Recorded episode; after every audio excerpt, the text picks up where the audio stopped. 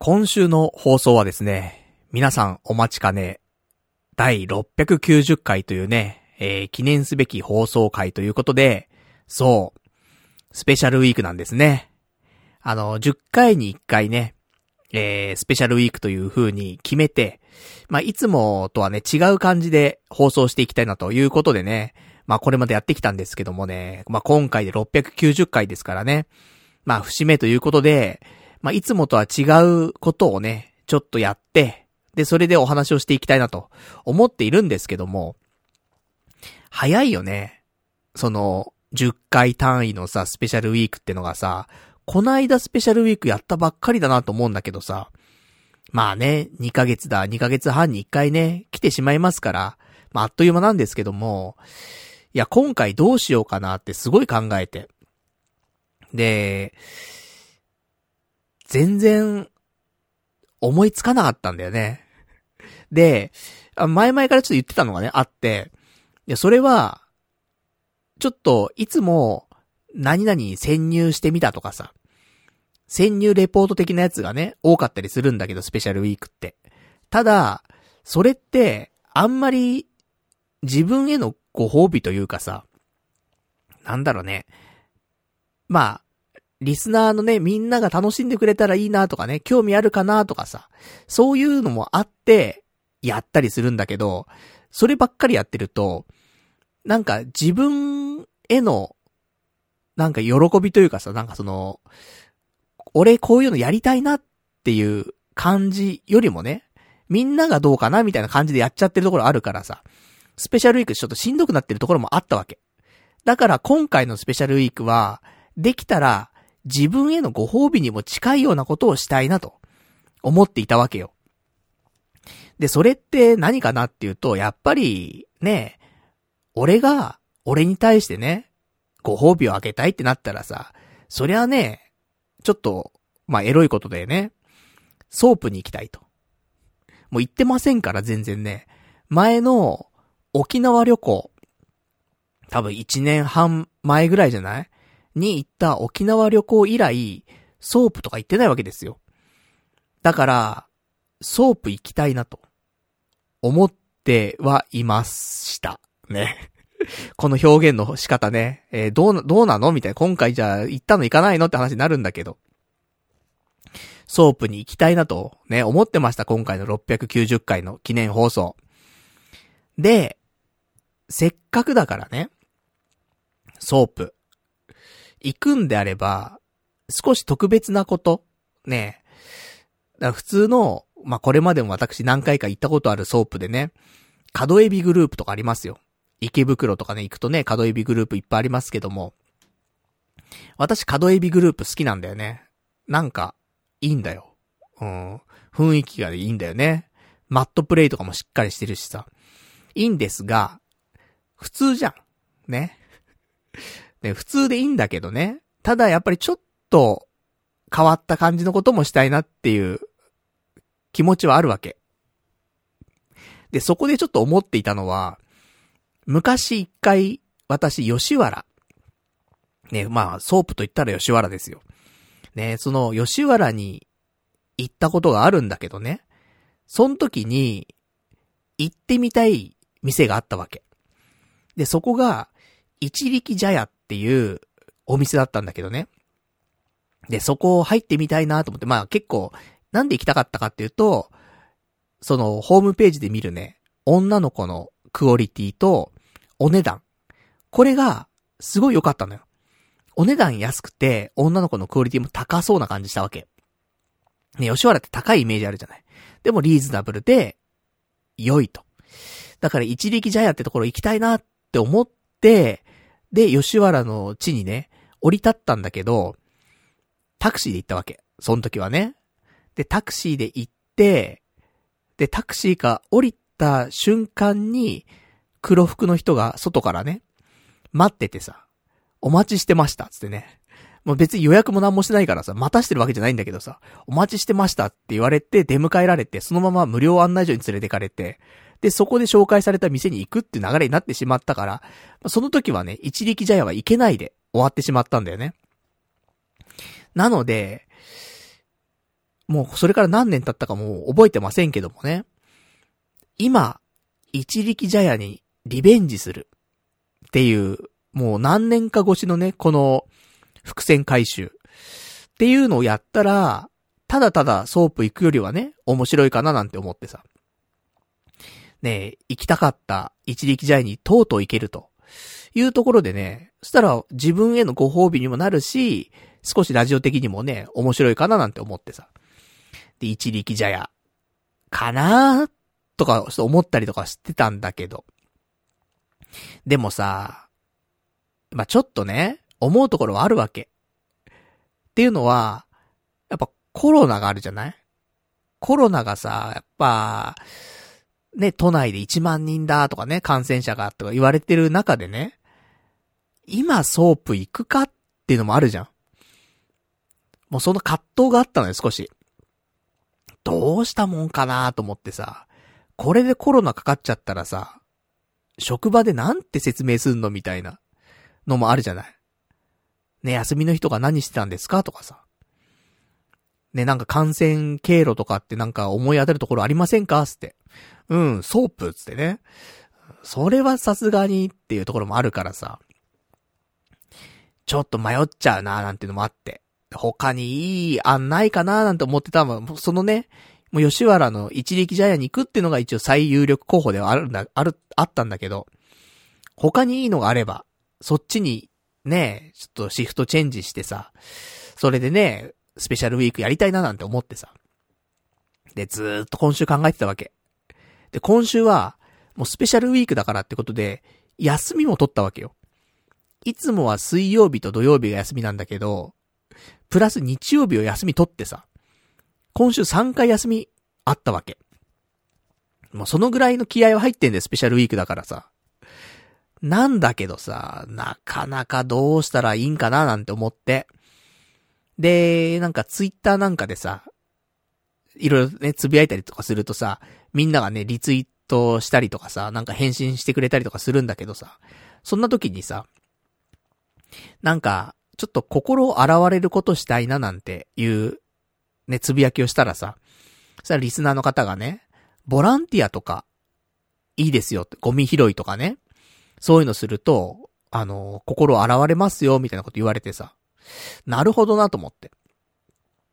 スペシャルウィーク、まあ、ソープももちろんいいんだけど、なんか違う方向性でね、ちょっと新しいことにやっぱりチャレンジっていうのも、まあ、ラジオ的にはいいからさ、ちょっと自分へのご褒美じゃなくなってしまうけども、まあ、スペシャルだからね、もう、それもそれで一つかななんて思ってさ、ボランティア活動するのどうかななんて思ってさ、もうボランティアのホームページとか見たわけ。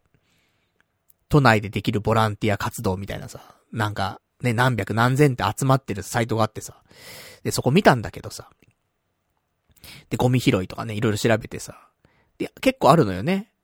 その渋谷でゴミ拾いしましょうとかさ、原宿でゴミ拾いしましょうとかね。で、いろんなのあんだけど、いや、見たらさ、いいなと思ったのあったのよ。原宿のゴミ拾い。で、じゃあ参加して、そこのね、お話をなんかちょっとしたら、スペシャルには、まあ弱いか、わかんない。参加してみないとわかんないからね。で、調べたらさ、なんか年齢制限があって、年齢39歳までって書かれててさ、やっぱりなんかね、若い人たちの集まりというか、若い人たちがボランティアしましょうみたいななんか集まりだったっぽくてさ、39歳までってさ、ね、私41歳つってね、これダメだなと思って。で、他にもいろんなボランティアあったのよ。なんか、映画、子供の子供向けの国際映画祭みたいなのボランティアしませんかみたいなのもあったりとかして、まあ、そういうのも面白そうだよねと思ってね。で、そういうのをお手伝いさせてもらったりとかしたらね、まあそれちょっとスペシャルウィークで喋ったりとか、できるかななんて思ったんだけど、なんか、やっぱ弱いなと思って。うん。まあそれはね、スペシャルじゃなくて、通常会でね、ボランティアやってみたとかね。そういうのでもいいのかななんて思ったりもして、ちょっとボランティア、うーん、今回は違うかななんて思ってさ、ちょっとそのうちでやるかもしれません。年齢とかもね、ちゃんと会えば、条件合えばね、ちょっと参加してみたいなと思ってるんで、やったことないんでね、ボランティアね。まあ、これは、まあまあ日常会でやっていこうかななんて思ったりとかして、じゃあ他、何があるっていうね、話なんだけど。いや、なかなかないよなーと思ってさ。で、もう今週、ずっと考えるわけですよ。で、水曜日が休みだからさ、水曜日考えるわけ。で、まあ、この話し始めるとね、もうずっともう、前置きの話をずっとすることになってしまうのでね、一回タイトルコール入れましょうか。ね。こっから長いからもうずっと。あの、パッと出ません、今回。今回、スペシャルウィークは、これですっていうのはね、あの、最初に言えないっす。ね。もう言わないで、もう前置きをずっとします。ね、今日は。だから、ちゃんとしたスペシャルウィークの中身が話されるのは多分1時間後ぐらい。ね。だと思うので、でもこれもね、結局は例えばだけど、旅行行くじゃん。2泊3日の旅行行きましたと。で、旅行のお話をしますよね。ラジオで。したら、ね、1日目、2日目、3日目って話するわけじゃん。で、まあ、トータルで、で、最終日迎えて、で、こんな感じだったよっていうのは旅行の結構話だったりするから、まあ、今回もそういうね、あの、大規模な、ね、構想になっておりますんでね。なんでちょっと話長くなるかななんて思いますんでね。まあちょっとこの辺で一回タイトルコールをね、入れさせていただきたいと思います。では今日もね、やっていきたいと思います。パルナイトの童貞ネット、アットネトラジー。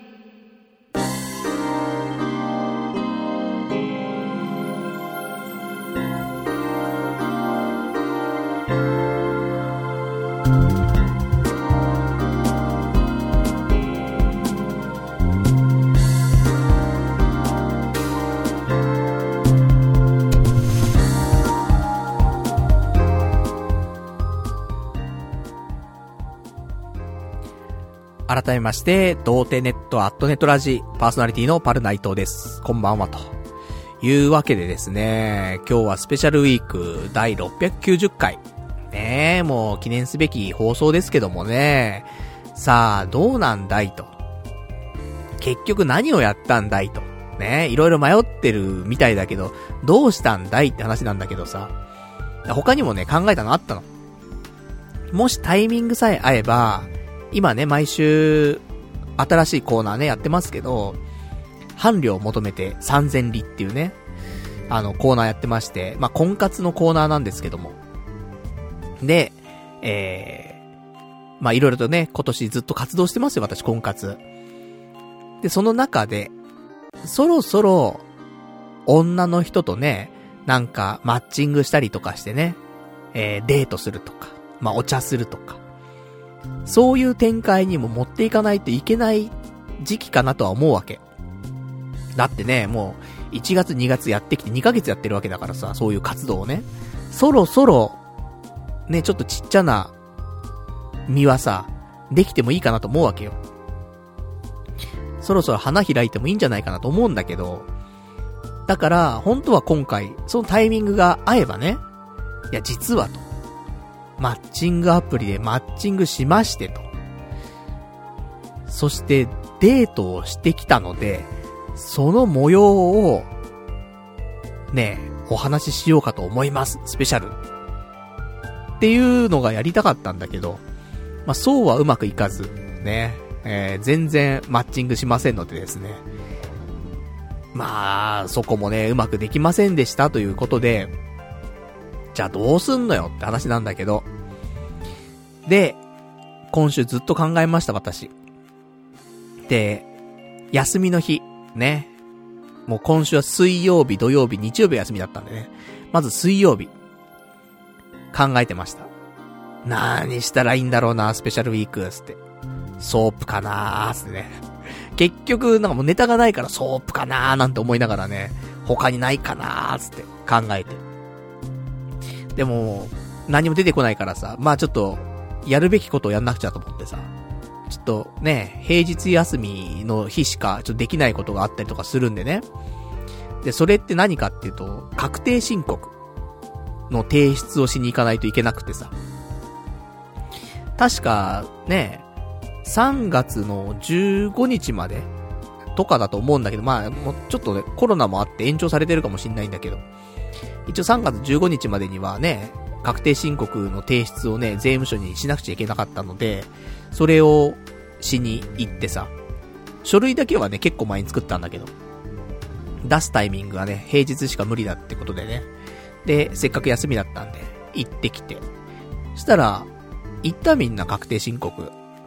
まあ、ね、会社勤めの人はね、年末調整とかだけでいいと思うんだけど、そうじゃない人とかね、なんか他に副収入とか、なんか株やってたりとかね、そういう人がいたら、確定申告しないといけないと思うんですけども、まあ、この時期なのか、曜日なのか、ね、もしくは渋谷区だからなのかわかりませんけども、まあ税務署行ったらね、特に並んでる感じもなく、着いたらそのまますぐ受付できて、で、そのまま書類を渡して、簡単にチェックしてもらって、なんか反抗してもらって、終わり、つってね。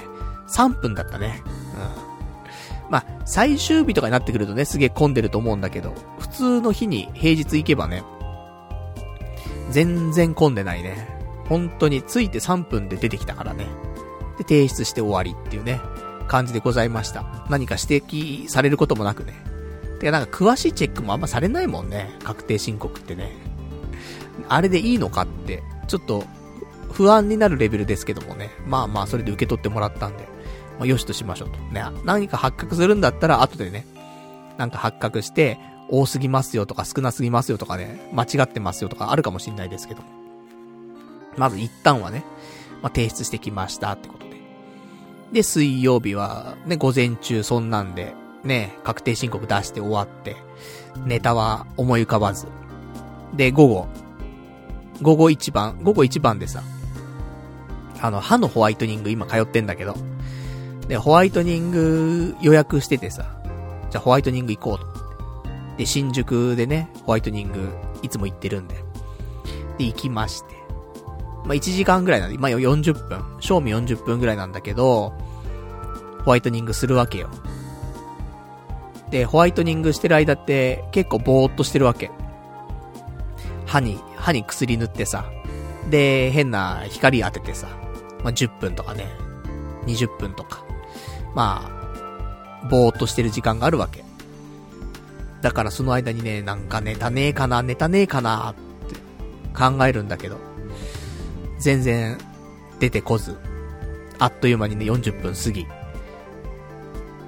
このままやばいなと思って。休みはね、一応水木、あ、水土日ってあるけどさ。いや、なんか出ないと、ねえ、ただただね、ネタが考えられたらそれでいいわけでもないじゃん。ものによってはさ、予約とかしないといけなかったりもするじゃない？だから、ね、これだっていうのがあったら早めにね、動かないといけなかったりするからさ。でもネタ出てこねえなーと思って。で、ホワイトニング終わっちゃって。さあどうしようと思って。どうしようもないよね。思い浮かばないから行動もできないじゃん。だからちょっと何か思いつくまでな、ねえ考えるしかねえなと思ってさ。じゃ、考えるためにはどうする？って思ってさ。ねえなんか、なんかしないとなと思ってさ。じゃあまずは、パチスロ行こうと思ってさ。だからその、なんつうの？あんまり、考えなくてもいいようなさ、ことで、ぼーっとできるところというか。だカフェとか行くのもいいですし、ねえパチスロ行くのもいいですしっていうね、ところでさ、ちょっとパチスロ行こうと思って。で、パチスロ打ちながら考えようかなと思って。なんか、思い浮かぶだろうと思ってさ。で、行って。で、なんか前々から、あの、リスナーの方にさ、ちょこちょこ言われたんだけど、その、ジャグラーっていうさ、スロット台があるんだけど、本当に簡単な、本当にスタンダードなスロット台で、まあ、なんか、打ってると、55ランプっていうランプがあるんだけど、そこが光るんだよね。で、光ったら、ボーナスが確定みたいな。まあ、本当にシンプルなスロットなのね。だから光るのを待つだけのスロットなわけ。ずっと回してずっと回して、55ランプが光ったら、当たり。ね。シンプルなやつなんだけど、それに超似た台があって、あの、駄菓子のさ、駄菓子のうまい棒ってあるじゃん。うまい棒がモチーフの台があるのよ。スロット台が。で、前にリスナーの人にね、うまい棒打ったとかってよく言われてたんで、あ、俺そういえばうまい棒打ったことないなと思って、ちょっと打ってみようかなと思ってさ。で、うまい棒打ったの。ちょうどね、その日、まだ1回転も回してない台がね、転がってたからさ。じゃあちょっとやってみっか、と思って。したら、うまい棒、全く出なくて。びっくりするぐらい全然当たんなくてさ。あの、結果うまい棒、あの、2500本買える うまい棒これ2500本買えんじゃんって。一生分のうまい棒買えんじゃんっていうぐらい負けてさ。そんな負ける？と思って、うまい棒で、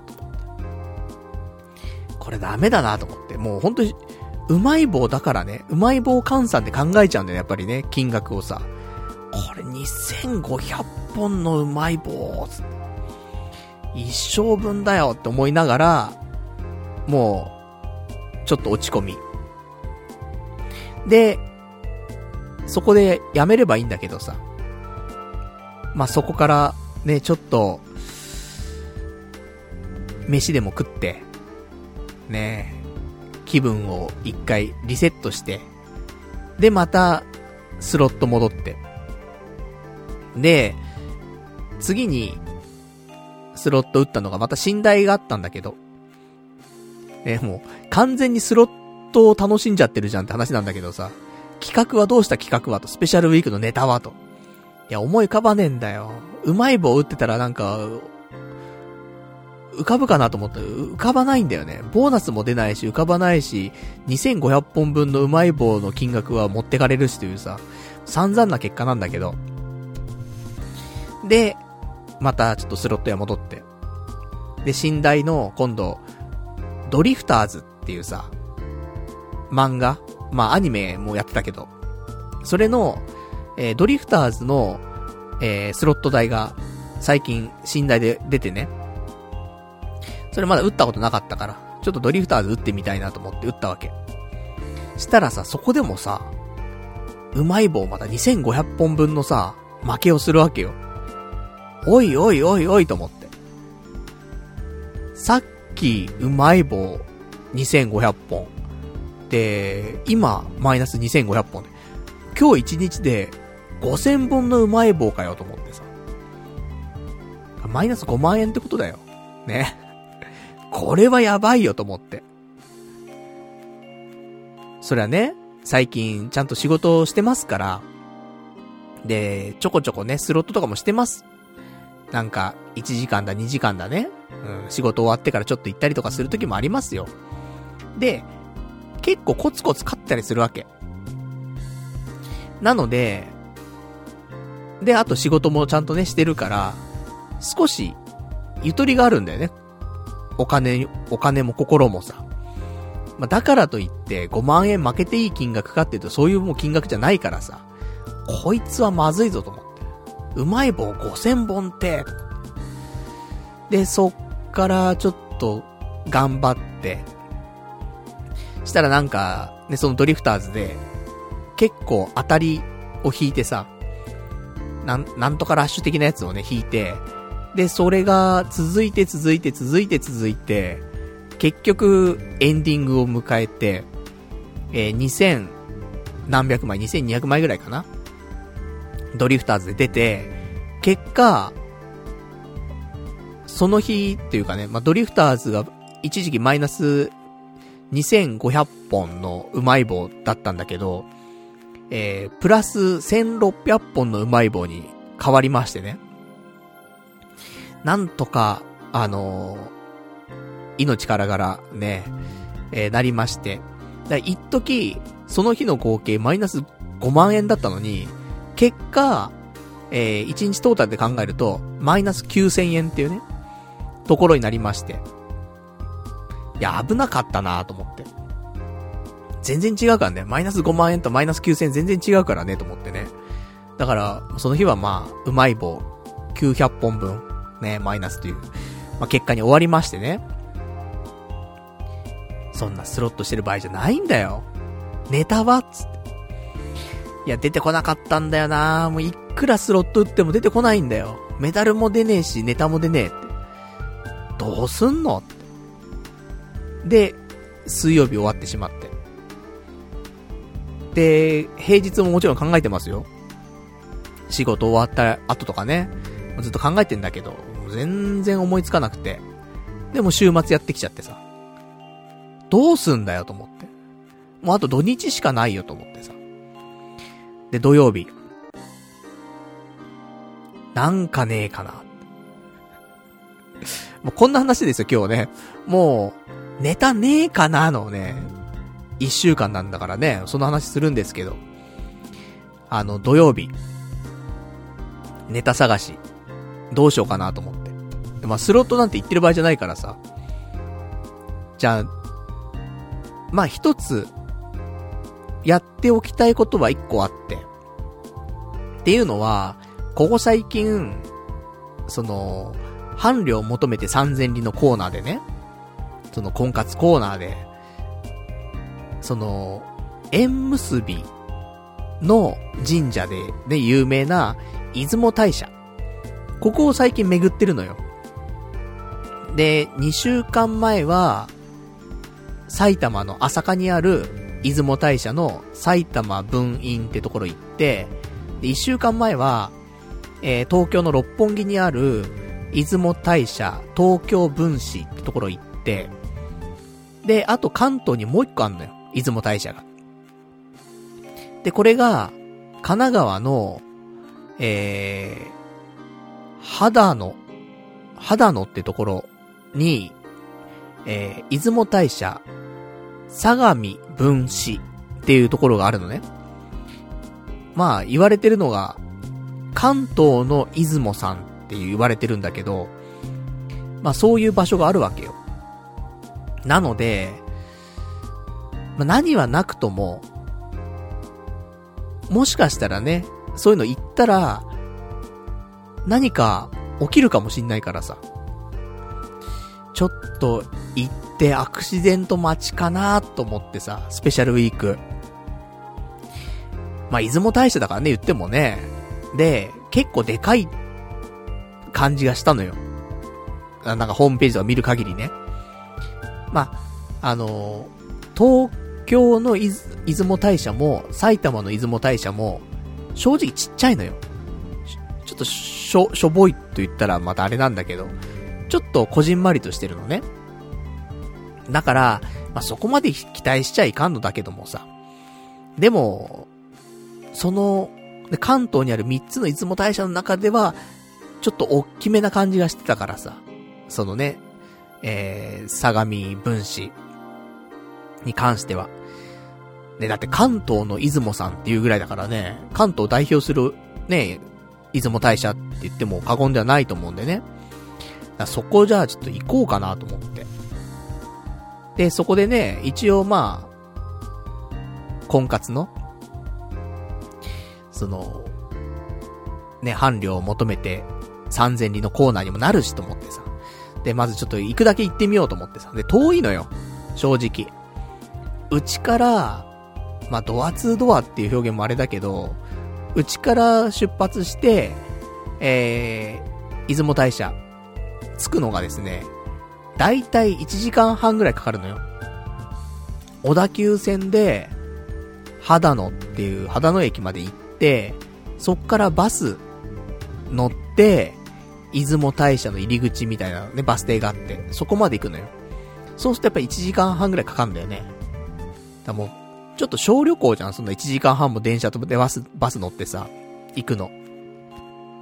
まあ、スペシャルウィークにはふさわしいっちゃふさわしいかと思ってさ。で、じゃあ行ってみようと思ってさ。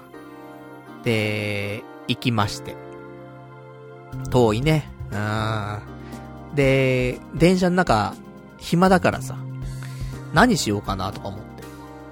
まあもちろんね、えー、ペアーズだったりとか、ウィズとかね、そういう婚活アプリ、マッチングアプリをちょっと操作しつつ、あとは、あのー、先週ちょっとお話ししました、恋庭っていうね、ゲームとマッチングアプリが合体した、そういうアプリがあるんだけど、恋庭っていうね、えー、やつをちょっと、ね、進めたりとかしてって。恋庭今週めっちゃやったんだけどね。まあ、その、もちろん電車の中でもやったし、あと、日常的にもね、一週間ずっと恋庭やってんだけど、何にもマッチングしない。どうしたらいいんだろう、あれね。よくわかんないんだよな。ただただ、なんか、ゲームが進むというかね、自分の敷地というかさ、そういうのがどんどん広がってって、うん、なんか、よくはなってるんだけど、それでどうやってマッチングすんだろうっていうね、ただただゲームをしてるみたいな。感じになっておりますけどもね、まあそんなちょっと恋庭もしつつね、えー、やっておりまして、で、あのまあパズドラやったりとかね、まあやることはいくらでもあるんですけど、で、あとは、あのー、先週、ちょっとリスナーの方にね、前説のタイミングでいろいろとね、えー、教えていただいて、これ面白いよなんていうね、漫画がありますよ、と。いうのでいただいていた、ザ・ファブルっていうね、なんかその、殺さない殺し屋の漫画なんだけど、その、シリアスじゃなくてね、結構コミカルなさ、コミカルって言ったらまたあれなんだけど、ちょっとギャグもありつつね、普通に面白い、あのー、漫画があると。いうことでね、もともと凄腕の殺し屋なんだけど、まあ、一年間ね、仕事を休んでと。で、まあ日常、まあ一般人としてね、一年間暮らすと。だから、もう仕事として殺しをずっとやってきたけども、もうその一年は殺しはしちゃいかんと。いうことでね、普通の人を、まあ、装うというかね。で、それで、一年間暮らすと。でもやっぱり体に染みついたね、その殺し屋としての、その、あるじゃん。ね、なんか染みついたものがあるから、それがちょこちょこと、ね、出たりするんだけどさ。でも殺しはしないようにね、うん、いろいろとね、まあ、頑張ってさ。で、日常のね、生活を少しずつ手に入れてさ、まあ、やっていくんだけど、まあ、そこもね、なんか、そのギャップがあって面白かったりとかして、まあ、いろいろあるんだけどさ、まあ、そんなね、えー、ザ・ファブルっていう漫画があって、で、1巻から3巻まで、ちょっと無料でね、えー、読めるタイミングがあったのでね、Kindle かな？うん。その Amazon の Kindle の方で、3巻まで無料でね、ちょっと見れるってタイミングで、ダウンロードしといたからさ、ザ・ファブルの方をさ。じゃあ、ね、せっかくの長旅なんで、ね、そうやってアプリとかね、楽しみつつ、で、ザ・ファブルを読んだりとかしつつね、行こうかと思って。ね、往復で3時間だからね、やっぱね。いいかななんて思って。で、まあ、小旅行しながらね、えー、着きまして、小田急線秦野駅。遠いね、ほんとね。で、まあちょっとした小旅行なんだけど、まあそっからね、バスでさ、行きまして。で、出雲大社入り口っていうね、ところでバス降りて。まあなんもないよね、ほんとね。ちょっと、なんだろうな、やっぱなんか、バスで移動ってなるとね、そりゃもう、周りなんもないよね。駅、なんていうの？電車だったらさ、駅前がね、それなり発展したりとかするからさ、まだいいんだけど、そこからバスまで使ってくるとね、もう結構なんもないところにね、降り立つからさ、結構田舎まで来たななんていう感覚はあるんだけど。で、そっから、えー、出雲大社入り口の方のね、道があってさ。じゃあここまっすぐ行ったら出雲大社か、と思って。で、歩いてって。で、歩くことをね、数分歩くと、正面に神社っぽいのがあるわけよ。あ、これが出雲大社のね、えー、相模分子。ね、関東の出雲さん。か、と思って。で、着いた、着いたと思って、ちょっと見たらさ、あ、ちっちゃいのよ。あれちっちゃいな、ここの神社もと思って。ね、東京もちっちゃい。埼玉もちっちゃい。これ神奈川もちっちゃいのかと思って。で、よくよく見たら、そこは違う神社で、なんか、もういっぱい神社がね、その辺あったのよ。一つの敷地内に、いろんな神社が入ってて、で、その中に、出雲大社もあったりとかするんだけど、だ出雲大社が中心にあって、周りにね、少しずつ神社があったりとかするって感じだったのね。で、その、あの、少しずつある神社の一つが、ちょうど、出雲大社入り口から入ってってまっすぐ行った正面にあっただけの話で、で、あ、ちょっと違うんだと思って。で、少し横道それて、で、行くと、少し広い敷地が現れて、で、出雲大社、ね、相模分子が現れるんですけど、結構大きかった。ね、あのー、思ったよりもね、他のその関東の出雲大社と比べると、やっぱ全然広さが違うなっていうぐらい、普通に歩いて、なんだろう、1分2分、歩かないと、その本堂まで行けないみたいなぐらいの距離感があるから、結構広くてさ、いいなと思ってね。で、えー、歩いていくと、あの、ヤギ。ヤギがいたりとかしてね、一匹ヤギがいて、なんか、繋がれてるんだけど、なんだろうね、飼ってるのかな？ちょっとわかんないんだけどね、普通に可愛いヤギがいたりとかして。ヤギいるんだと。で、そのまま進んでってさ、で、本殿、本堂で着いてさ、で、やっぱりあのね、えー、出雲大社といえば、しめ縄というか、いうのがあるのでね、しめ縄とかもしっかりしててさ。で、そこでお祈りしてね。まあ、毎回変わりませんけどもね。えー、今年は結婚したいと思っているので、後押しお願いしますと。良縁があるようにね、後押しお願いしますと。ちょっとそういう、そんな感じでね、お祈りしまして。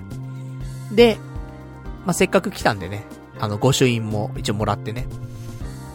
御朱印もらいつつ、あとはね、えー、なんか、縁結びのグッズみたいなのがね、あればいいだなって思ってさ、いろいろ見たんだけど、なんか、お守りっぽいとさ、かさばるからさ、どうやって持てばいいかもちょっとわかんないなと思ってさ、できたら、財布の中とかにね、入れられるぐらいの大きさがいいなと思ってて、したら1個あって、縁結びの糸っていうのが売っててさ、なんか赤と白で結ばれた糸なんだけど、で、これがね、あのー、まあ、なんか売ってたので、まあ、これならいいかななんて思ってさ。で、ね、縁結び。まあ、こういうちょっと神頼みしないとね、あのー、ただただ、人間のね、力でね、できることなんてのはね、あの、少ないですから。こうやってね、出会いなんてのは巡り合わせだったりするからさ、その辺はもう、ね、神に祈るしかないからさ。だからこういうのでもね、ちょっといいかななんて思って、縁結びの糸っていうの買ってね。で、財布ちょっと入れてさ。で、そんなんでね、ちょっとご利益あったらいいななんて思いつつ。で、そんな感じで、まあ、特にハプニングもなく、うん、これで終わってしまうのかと思って。スペシャルウィークのネタとしてはよ、弱いぞと思って。ただのね、その、伴侶を求めて3000里のコーナーだったらね、いいんだけどさ、スペシャルだからなと。それにしては弱いし、特になんかね、出雲大社来たからつってなんか出会いがあったかって、そういうわけでもないしさ。どうする？と思って。なんかこっから起きる？と思ってさ。でももう、ねやることやっちゃったしさ、帰るか、帰るしかないなと思って。で、帰ろうと思ってさ、バス停行ったわけ。したらさ、バスがさ、1時間に1本も来ない場所でさ、そっか、田舎なんだなぁと思って。もうさ、普通バスってさ、なんていうの ?1 時間に3本ぐらいは来るじゃん。普通の感覚でね。だけどさ、1時間に1本も来ないってパターン、そりゃあるわなと思って。で、そんなんでさ、次来るのやっぱ1時間後とかなわけよ。いや、ちょっと、1時間もすることないからさ、バス停にいてもさ。で、また出雲大社戻ってもなーなんて思って、ちょっと歩くかなと思って。なんかね、次のバス停、次のバス停って歩いていけばさ、なんか、もしかしたら、その、集合している、その、バスがね、そのターミナルみたいなさ、バス停があったりとかすれば1時間に1本じゃない可能性もあるからさ、バス来るのはね。だそういうバス停ないかなと思って、ちょっと歩こうかなと思って。で、歩いてって、したらね、あのー、途中で、公園があってさ、で、子供たち遊んでるなーなんて思いながらさ、ねえ、え、公園見ててさ、で、公園の名前がね、書いてあったわけ。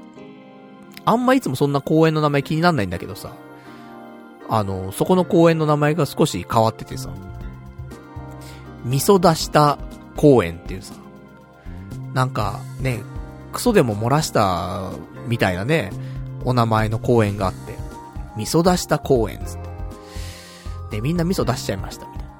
そんな公園を見つけ、うん、でもスペシャルウィークにはならないなーなんつってね。違うななんて思いながらもちょっと写真を撮ってね、味噌出した公園ちょっと面白いぞと思ってさ。ね、地元の人はたまったもんじゃねえってね。そんな意味が、ね、込められてるわけじゃないぞという感じだと思うんだけど。で、もうそこの味噌出した公園はちょっとまあ、ね、写真撮るだけ撮ってもスルーしてさ。他になんかないかなないかなって周りをね、見渡して歩いてたんだけど。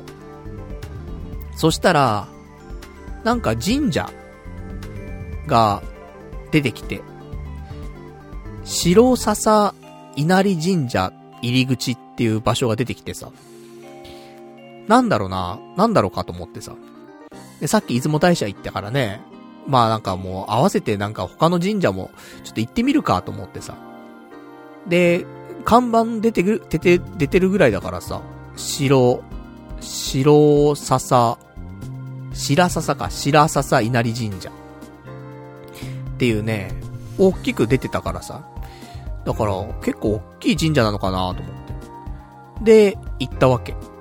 したら、で、そう、小道入ってってさ、数分歩くとさ、なんかでっかい鳥居があってさ、なんかでっかい神社なのかと思って。で、中入ってって、で、パンフレットとかあるじゃん。で、パンフレットを見たら、何やら、あの、ちょっとでっかいっぽくて、俺初めて聞いたんだけどさ、関東三大稲荷になるらしいんだけどさ、ね、関東三大稲荷、白笹稲荷神社つって。結構、有名なのかもしんない。まあ、結構あるんだけどね、その関東三大なんとかとかさ。結構あると思うんだけど、まあちょっと私はね、そういうの知らなくてさ。たまたま見つけて。ねえ、まあよかったななんて思ってさ。じゃあせっかくだからお参りしていこうかなと思って。で、行って。で、お賽銭入れてね、またお願いして。せっかくね、この旅は、まあその、伴侶をね、求めての旅ですから。またね、今年は結婚したいと思うので、と、後押しお願いします。と言って。で、せっかくだからまたね、御朱印もらってこうと思ってさ。で、御朱印もらおうと思ったらさ、御朱印ってさ、まあ普通の〇〇神社とか書いてあってさ、で、ちょっとなんかその、風情のある絵というかさ、があってなんか日にちが入ったりとかする感じじゃない？この、白笹神、稲荷神社に関してはですね、そういう御朱印もあるんだけど、なんかね、キャラクターの、萌え、萌えキャラっていうかさ、なんか、萌え御朱印みたいなのが置いてあるみたいで、白笹鈴菜ちゃんっていう、御朱印のキャラクターなのかちょっとよくわかんないんだけど、それの御朱印が売ってるのよ。で、なんだこれと思ってさ。俺見たことなかったのよ御朱印とかね。まあ、その、前に、なんか勝ち守りとかさ、置いてあるね、えー、神社とか結構巡ったりとかしてさ、そこで御朱印もらったりとかね、してたりとか、ね、今回の出雲大社巡りとかもね、まあ、して御朱印もらったりとかもしてましたけど、今までなかったからさ、萌え御朱印ってさ、こんなんあるんかと思って。で、なんか、昔ね、神田明神とかだったらさ、ラブライブとかとね、なんかコラボしてとかってのがあったけどさ、それってなんか既存のアニメとコラボとかじゃん。じゃなくて、完全にオリジナルキャラクターなんで多分ね、白笹鈴菜ちゃんってね、そんな、そんな御朱印あるんだと思ってさ。で、御朱印くださいっ、つって。で、言って、で、なんか、わかりましたつってさ、そのままなんか、普通の御朱印になりそうだったからさ、あ、なんかあの、あの、このキャラクターのやついただけますかつってさ、あ、キャラクターの方ですね、つって。えだから、意外と、ご当地、御朱印？あるのかもね。そういうキャラクターとかでね。そういうのちょっと面白いかななんて思ったりもするんだけどさ。で、そんなで白笹、鈴菜ちゃんの御朱印もらってさ。で、まあ面白いは面白いじゃん。出雲大社行ってさ、ね、伴侶を求め3000里のコーナーのために、出雲大社行って、で、帰りに、ね、バス、バスが1時間に1本しか来ないなんてことを起きて、で、味噌出した公園見つけて、で、白笹鈴菜ちゃんの御朱印もらって、悪くないんだよ。ね。悪くないんだけど、スペシャルウィーク？って言うとさ、ちょっとまた違うなと思ってさ。どんだけスペシャルウィークに求めるんだって話なんだけど。で、帰り、駅着きまして、ね、バス、途中でね、バス停見つけてさ、バス乗って。で、駅前着いてさ、どうすっかなーと思って。ちょっと、考えようと思って。ね、またちょっと考えなくちゃ出てこないなと思ってさ。じゃあ考えるとき何するのって言ったらそう、スロットだねっていうね。だからスロット屋さん近くにあったからさ、近くってもちょっと歩く、歩くんだけど、10分くらい歩くとね、スロット屋さんがあったから。だから、スロットでも打ちながらね、考えようと。いいネタが降ってこねえかなと。思ってさ。で、スロット屋さん入ったのよ。多分、そんなね、古い店でもなくて、普通にあの、名の知れたスロット屋さんっていうか、パチンコ屋さんっていうか、多分、気候な、気候な肌のとかね、いう名前のところだキコーナって結構有名だからね。で、そこ行って、で、またジャグラー打とうかなと思って。で、結構回ってるジャグラーがあったからさ、そこ座って。で、5000円札入れようと思ったのよ。で、プレイするためにお金入れないとさ、あの、メダル貸してくんないからさ。で、5000円札出してさ。で、打とうかなと思ったら。なんか入ってかないのよ。入ってっても出てきちゃうのよ。何回やっても入、入っては出て、入っては出てでさ、ちゃんと認識されないわけよ。なんだこれと思って。で、よくよく見たら、なんか、そこのスロット台って、1000円札しか入らないスロット台で、そんなことあると思って。普通1000円、5000円、1万円、どれでもね、お金入るのよ。で、むしろ入った方がいいわけじゃん。なんだろうね。やっぱ、ちょこちょこ千円札を入れてくっていうスタイルよりも、1万円入れちゃったら、なんか、その方が、お客さん的にはお金を使っちゃうというかさ、毎回毎回財布からね、1000円出して入れて、1000円出して入れてっていう感じだとさ、途中で結構ね、引き上げちゃうっていうかさ、いう感じになっちゃうけど、1万円先に入れちゃってたら、なんか流れで、1万円使い切っちゃうというかさ、そういうのもあると思うから、お店側としては1万円使えるようにした方が、収益は上がるはずなんだよね。なんだけどさ、1000円しか使えない台でさ、こんなのあるんだと思って。なんか昔の感じだよね、なんか。1000円札しか使えない機械、ね、なかなか置いてないよと思ってさ。なんか、ね、そんなのもあってさ。まあ、しょうがないねと思ってね。で、1000円札入れてさ。で、回したら、1000円で、あの、当たり引いて、ね、55ランプがね、ペカってさ。で、よかったよかったと思って。で、そっから、あのー、打つこと打つこと、あのー、少しずつ増えて、少しずつ増えてって。で、気がつけばですね、結構ビッグが先行してですね、あの、プラス2万3000円となりまして。だから、ね、1000円でね、プラス2万3000円、まあ、2万4000円分出たんだけど、あの、水曜日ね、マイナス9000だったじゃない。で、この土曜日、ね、プラス2万3000だからさ、結果、でもプラスなんだよね。プラスもう1万4000になってるわけじゃん、今週ね。調子いいなと、最近、プロスロとね、調子すごいいいなと思ってさ。ほんとね、なんか、だいたいジャグラーを打ってんだけどね、最近ね。まあ、そんなんでね、調子悪くないなぁなんて思いながらさ。で、ネタは浮かんだのかっていうと、ネタは浮かばないんだよね。ボーナスは当たるんだけどネタは浮かばないっていうね。55ランプは光んなくてもいいのよ。ネタさえ浮かべば。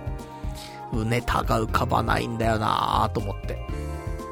で、まあスロットはね、それで終わりになりまして、もう気がついたら結構時間いっててさ、ね、2万3000円分プラスにするっていうね、ジャグラーで。そうすると結構時間かかるのよね。で、気がつけば夜になっててさ、帰るかと思って。ね、家も遠いしと思ってさ。で、帰り、あのー、電車乗ってさ、ね、小田急線乗って、で、家帰るんだけどさ、乗りながらね、ちょっと YouTube 見てたのよ。音出さないでね、YouTube ちょっと見てて。したら、すする TV ってあるじゃない。ラーメンのね、あのー、YouTuber がいるんだけど有名な。で、すする TV が、その日、アップした動画がね、相模大野っていう駅にある家系ラーメンの動画を出してたのよ。で、クックラっていう家系のラーメン屋さんなんだけど、そこ出してて、ちょうど、その小田急で、うちに帰る途中に、相模大野駅ってあるのよ。これ、そんなね、すする TV で出した日に、なかなか通らんぞと思ってさ、その駅。だから相模大野で降りて、すする TV が紹介したそのクックラっていう家系ラーメン、ちょっと食べ行ってみようかなと思って。ねえ、ちょっといいじゃん。そういうタイムリーな感じね。で、行ってさ、で、相模大野で降りて、で、クックラどこかななんて思ってさ、で、ちょっとね、地図アプリなんか開いてさ、で、行くわけ。で、着いたら21時でさ、店閉まってんだよね。やっぱこのさ、なんコロナのさ、その、マンボウ？これが大体飲食店20時までなんだよね。だから着いた頃には終わっててさ、マジかーと思って。クックラ食べたかったなーと思って、このタイムリーな感じでね。で、家系がやっぱりね、食べたくてしょうがない最近。食べてないからさ。家系食べたかったなーと思って。まあ、残念と思って。で、近くになんかお店やってないかなと思って。で、調べたら、デカ盛りチャーハンの中華屋さんがあると、近くに。これ、いけるかと思って。で、行ったんだけど、閉まってんだよね。閉まってるっていうかなんか、閉店してんじゃねえかっていう感じのね、あのシャッターの折り方してたんだけど。で、それも行けず。で、近くにね、相模大野店のラーメン二郎があったんだけど、そこは日曜日お休みっつってね。土曜日が土曜日休みってなってて。もう何も食べるもんねえなと思って。で、結局、相模大野駅行ったはいいけどもね、何にもしないで、また電車乗って、家、帰るんだけど。で、最寄りの駅着いてさ、帰りに、あの、煮卵。あの、肉の花正でさ、煮卵買ってさ。で、ずっと食べたかったの。花正の煮卵。っていうのも、10個入りで398円っていうね、結構安い金額の煮卵があんだけど、なんていうの？うちって冷蔵庫ないわけ。で、冷蔵庫ないから煮卵10個とかって、いっぺんに食べちゃまずいだろうっていう感覚があったんだけど、この前ね、そうやって調べたら、ね、卵ってコレステロール値高いんだけど、でも、食品として卵をいくら食べても、人のコレステロール値は上がりませんよっていう研究結果がなんか出た、出たよみたいなのが、ね、ニュースで、ニュースっていうかなんか記事で見てさ。卵ってのは、白身も黄身もね、別に、食べ過ぎちゃっても平気だよと。いうのを見たからさ。だから煮卵10個とか食べても平気なんじゃねえと思って。で、ずーっと食べたかったけどね、躊躇していた煮卵をね、帰りに10個買いまして。で、1日で10個食べるっていうね。感じの、ね、えー、土曜日でした。これが前置き。ねなげえ前置き。で、こっからですよ、話は。ねえ最終日。日曜日ですよ。もうさすがに、ね、スペシャルウィーク、どうするんだいと。ネタどうするんだいと。いうところでね。で、一応、まあ、やっぱソープっていう選択肢しかもうないのかなってちょっと思ってはいて、他にネタがあったらいいなと思ってんだけど、まあ、ちょっと出かけてみて、で、なんかネタが降りてくればね、そのネタがいいなと思うんだけど、できる限りソープじゃない感じの方がいいかなと思ったわけ。ね、やっぱそのコロナとかもあるからね。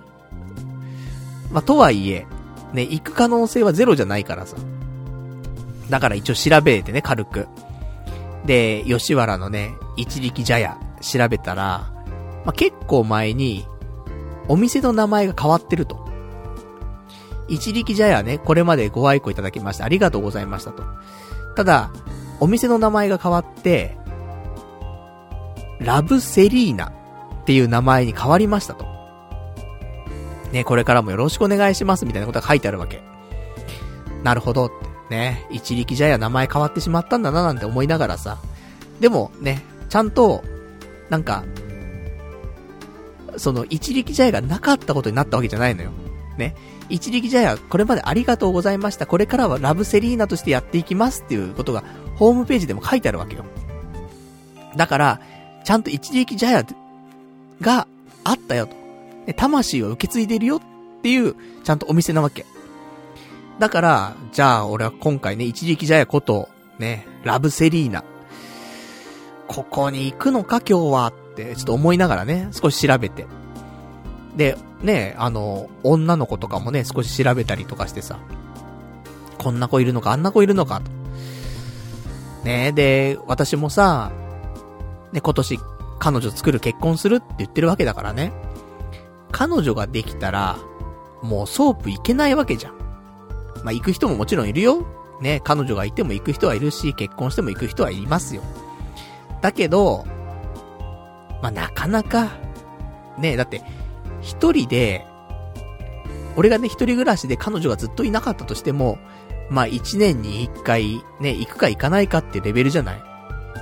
だから、もう結婚したらまあ行かん、行かないし、行けないし、っていうところで、言ったら今回がね、もしかしたらラストチャンスかもしんないじゃん、ソープ行くね。彼女できる前に。なので、まあある程度ね、調べていかないとななんて思ってさ。で、ラブセリーナ、ね、ちょっと見てさ、まあ金額もやっぱり安いんだよね。えっと、まあ時間帯によってちょっと変わったりはするんだけど、えー、金額的には、50分、ね、現金で支払ったりとかすると50分とかで、えー、一番安い時はね、朝9時から10時で1万3000円。で、10時から12時、1万4000円。12時から16時、1万5000円。で、16時から23時、1万6000円と、ね、いう風になっておりますよ、と。いう感じで、で、なんか、プラス、指名料とかかかるのかな？うん。かかるね。なんか、女の子のグレードによって、プラス1000円とか、プラス2000円とかね。あと、土日は、土日祝日はプラス1000円とかね。いろいろありますと。いうことなんだけど、まあ大体ね、そのぐらいの金額帯。だから2万円はしないですよっていう価格帯でやっていますと。吉原で。ねえ、そんなお安いんですか？というところなんだけど。で、まあ、いろいろ調べましたと。どうしようと。ね。でも、一応ね、私もここ何週間かね、準備はしてきたの。ソープに行く。で、何かっていうと、前にもちょっとお話ししました、膣内射精障害に俺はなる、ドンみたいな話なんだけど、まあ、私早漏なわけですよ。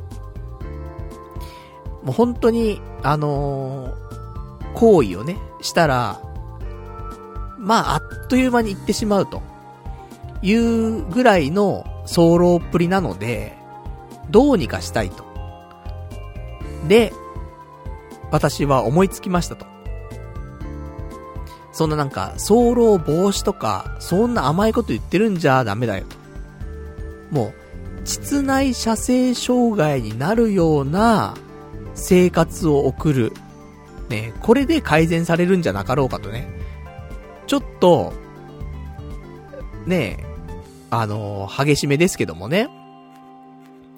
でもまあ、そのぐらいのことしないといけないなと思ってさ。で、結局やったのが、もう超強くチンコを握ってオナニーするというね。だからもう膣圧じゃ何も感じないぐらいの圧力をかけてオナニーすると。いうことをして、膣内射精障害に後天的になっていこうというね。これはもちろん早漏の人だけだよ、そんなんね。やって、まあいいか悪いかも、本当はやんない方がいいんだろうけども、やるとしたらね、治療の人がそんなことやったらね、あの、さらに行かなくなってしまうと思うから、それはもう絶対ダメなんだけど。早漏の人はね、そういう方法も一つなんじゃないの？なんていうね、ことで、で、私、ここね、何週間か、そうやって、強グリップオナニーをね、ずっとしておりました。で準備は、そこそこできてる。ね、ソープに行く。で、去年とかはちょうどね、なんかアトピーとかすごくてさ、肌がボロボロだったんだけど、今はまあまあ落ち着いてるのよ。な、その辺でも、ソープいけるし、まあ若干何かあるとしたら、少し太ってる。ね、ここが、あのー、マイナス点かなと思うけど、まあしょうがないよなと思って。で、結構体重は増えてんだけど今、でも、まあ、パッと見はそこまで変わってなくて。なんだろうね。なんでか、体重増えてんだろうっていう感じなんだけど、日々増えてくんだよね。でも、パッと見あんま変わってないっていうか、いつもだったら、あ、なんか、太ってきたなーってのは、目に見えてわかるんだけど、あんまわかんないよ。だ成長、身長伸びてんじゃねって、若干思ってる節があるんだけどね。毎日8時間ぐらい寝てるからさ、今になって成長期来てるんじゃね説。まあ、ゼロじゃないかななんて思ってはいるんですけど、まあまだそのぐらいですよ。ちょっと太ってるなっていうぐらいが、懸念材料であって、あとは、準備は万端と。さあ、今日は、ソープ行くのかどうしようかと。でも一応、ホワイトニングをね、この日曜日の方も予約してたんで、まずホワイトニング行こうと。で、そこから考えようと。あれ？これ、このパターン知ってるぞと思って。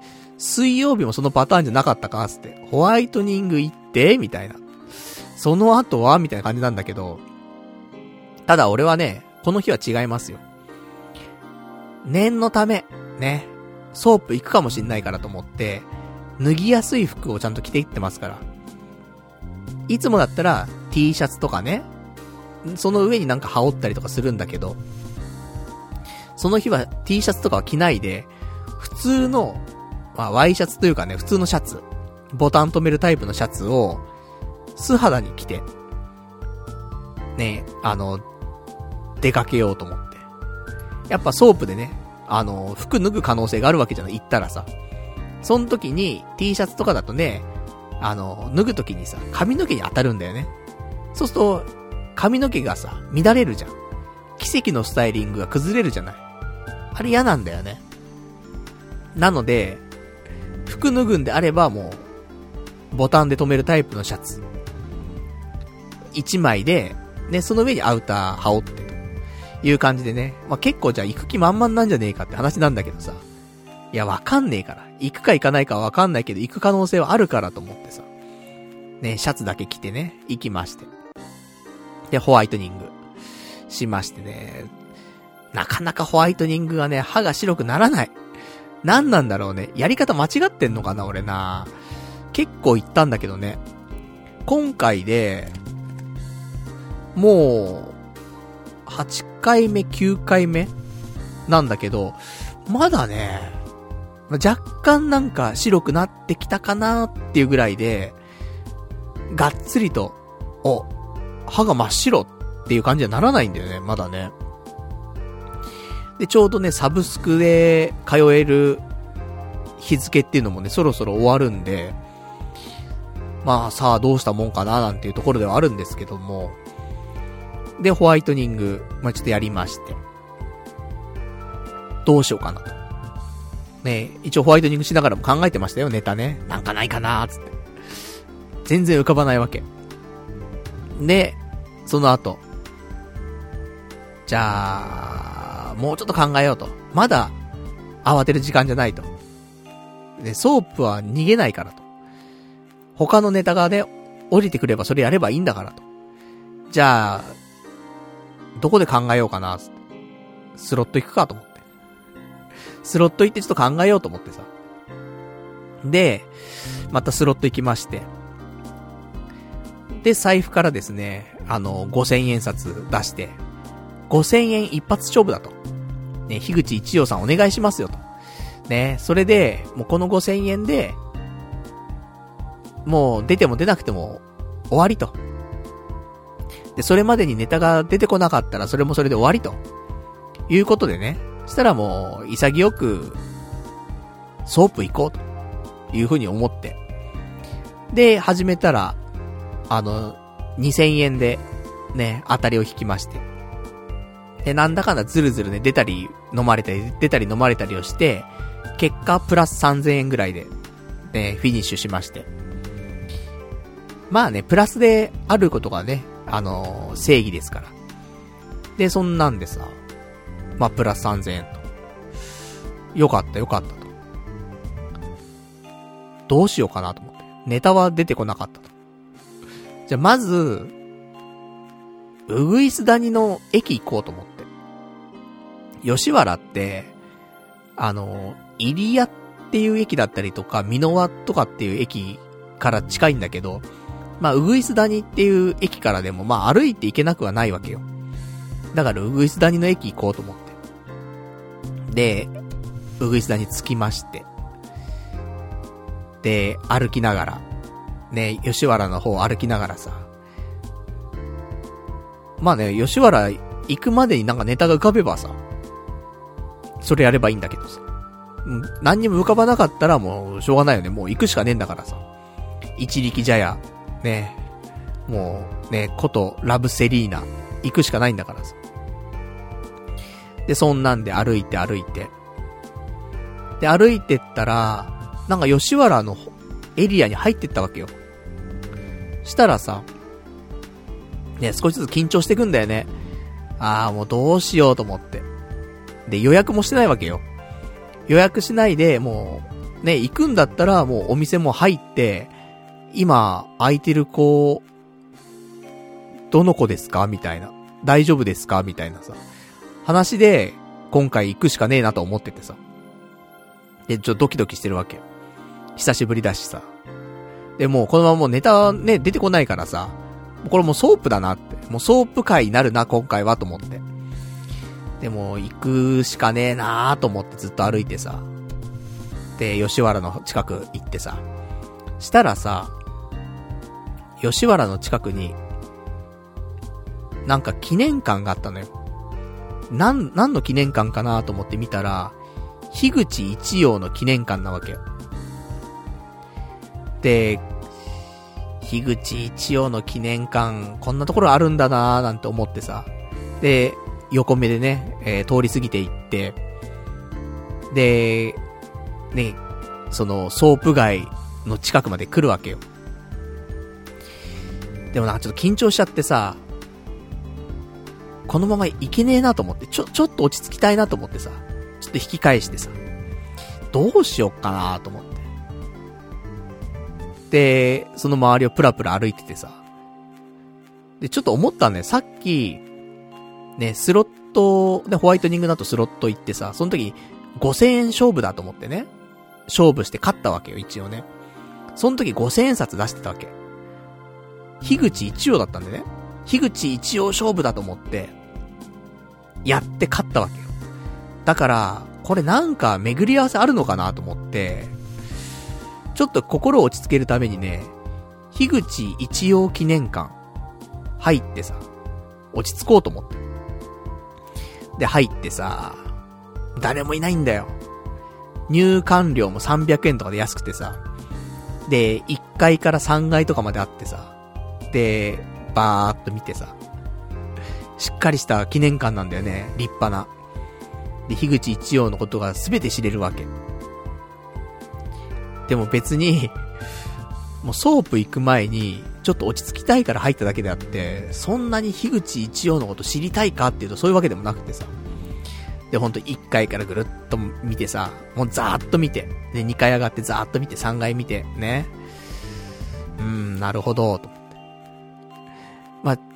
俺がここでね、得た知識は、樋口一葉は昔駄菓子屋をやってたってね。もうこの知識しか得られなかったんだけど、そのぐらい、ねえ、だからさ、そんな知識が増えてね。まあ、落ち着いたは落ち着いた。うん。ちょっとね、樋口一葉のね、歴史を少しだけ知、知ってさ、さあ、じゃあ、もう行くかと思って。こんなね、うだうだしてもしょうがないからさ。で、樋口一葉記念館出て、で、一力茶屋、ね、ラブセリーナ、のお店の前まで行くわけ。で、お店の佇まいですよ。もう一力茶屋の名残だよね。もう、お店の見た目っていうのは本当に昔から多分変わってなくて、すごい、まあ古びたというか、ね、ちょっと古い佇まいなわけ。だからまあ、一力茶屋っていう名前に見合った外観なわけよ。ラブセリーナっていう外観じゃないわけ。カタカナの名前の外観じゃないの。純日本な感じの外観なんだけど、まあ、そこラブセリーナでさ。で、しかも、扉とかも、あのー、普通にあの、スライドさせるタイプのちょっと、和、和風な感じのね、ドアだったりとかしてさ。そこでガラガラガラーつってさ、開けて。で、そしたらいらっしゃいませー、つって。だから今回、ね、ようやく今入場しました、ソープ。というわけで、今回のスペシャルウィークは、えー、吉原。ね。吉原一力茶屋リベンジスペシャルになるわけなんですけど、長いね、そこまで行くのにね。いいんです。ねあの、スペシャルウィークはこんな感じになるんです、いつもね。うん。いつもと違う感じだからさ。で、そんなんで、ね。行きまして。で、入場しますよ。そしたらいらっしゃいませ、つってね。あの、スタッフの人がね。で、いるわけ。で、予約とかされてますか？つって。いや、してないんですけど、つってね。行けますか？つって。したら、って、あの、じゃあ、何人かね、えー、女の子今空いてる子を紹介しますんで、って言われて。で、今空いてる子が、えー、この子とこの子とこの子とこの子ってね、4名ぐらい、えー、出してもらってて。で、その中でも、この子は、あの、結構人気があって、で、めったにちょっと出社、出勤しないと。いう子で、結構レアですよって。お、おすすめですって言われて。おすすめの子なのかと思ってさ。ただ、そのおすすめの子に関しては、俺、事前のチェックでは、いいなって思う子ではなかったのよ。その、なんだろう、この日出勤してますよ、みたいな中でね、いろいろ見てたんだけど、いいなと思った子2、3人いたんだけど、特に、その、おすすめしてくれた子っていうのは、その、本日出勤の中に多分いなかったんじゃないかなと思うんだけど、だから、ちょっと、チェックしてなかったわけ。だから、どうかなーなんて思ってわかんないなと思って。で、その中で、他にね、えー、その4、4人ね、おすすめしてくれた中で、1人はね、そのおすすめの子。で、他3人の中に1人、俺がちょっといいなって思ってた、ね、前にちょっとチェックしてた女の子がいたわけ。だ、ちょ迷ったのよね。おすすめの、その、結構人気のある、久しぶりに出勤してる、ね、レアな女の子。なのか、俺が前もってちょっと調べておいて、少しいいなって思った女の子。どっちにしようかなと思って。で悩んだあげく、おすすめの方ではなく、俺がちょっとね、えー、下調べして少しいいなって思った子の方に、うん、しようと思って。じゃあ、この子で、つってね。で、ちょっとおすすめじゃないんですけども、こっちの子でお願いします、つってさ。で、お願いして。したら、お値段の方が、結局なんかその、ね、ランクとか、そういうのもいろいろあって、で、土日のね、お値段とかもあって、結局、50分で1万7000円でした。ね、吉原で1万7000円で遊べるって考えたら、結構安いとは俺は思うんだけど、なんかね、まあそういう風俗遊びをね、するしない、もちろんあると思うからさ、そんなね、俺もあんま行く方でもないからね。あの、そんな金額帯わかんないけどもさ。でも、思うのは、ソープって、割安だよねって思うんだよね、すごく。改めて考えると。っていうのも、例えばデリヘルとか呼ぶじゃん。そしたらさ、なんか基本の料金があるじゃない？それに、出張費みたいにかかるじゃない？なんか交通費みたいな。で、それプラス、ホテル代が別でかかるじゃない？で、なんかオプションとかつけたりとかしたらまたお金かかるじゃない？結果、結構行くんだよね、デリヘルってね。基本料金が例えば1万2000円だとかにしても、プラス、交通費、ホテル代、オプションとかでなんかいろいろ含めると、普通に2万とか2万5千とかしちゃうと思うんだよね。安いところでも。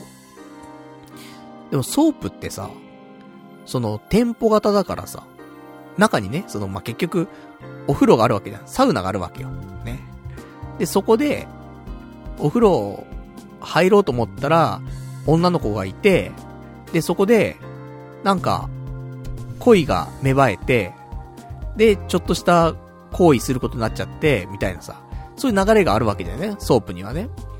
だからさ、ホテル代とかも別でかかるわけじゃないし、全部込み込みでね、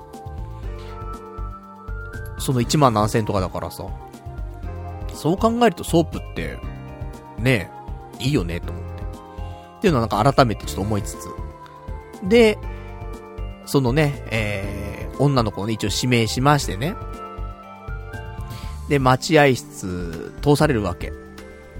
で、待合室入ったらね、俺含めて3人、ね、待ってる人がいて。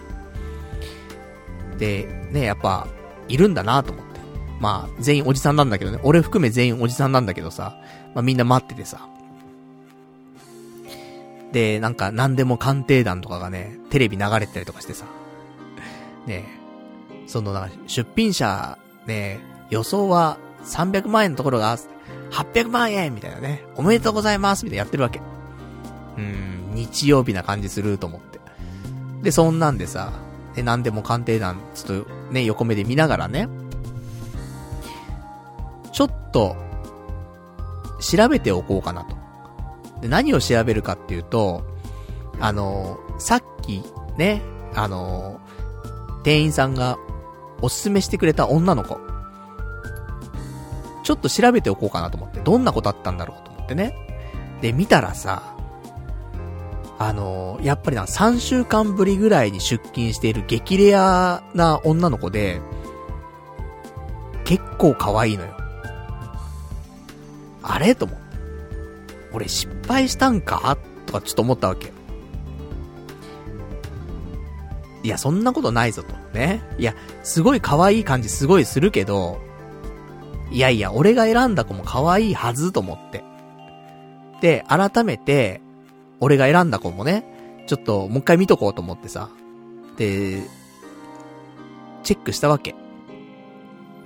で、調べてさ、見たらさ、まあまあ可愛い感じするよなと期待してもいいよなと思って。で、見たんだけど、そうだと。ね。俺は忘れていた久しぶりのソープだからね。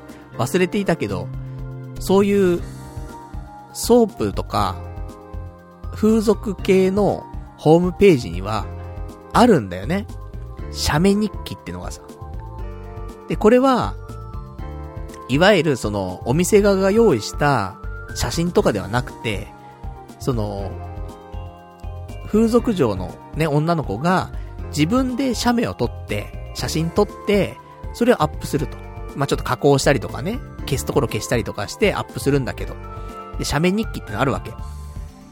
ここを、見てなかったなと思って。これ一番アウトなんだけどさ。そのお店が用意した写真なんてのは、まあ、あくまで参考程度よ。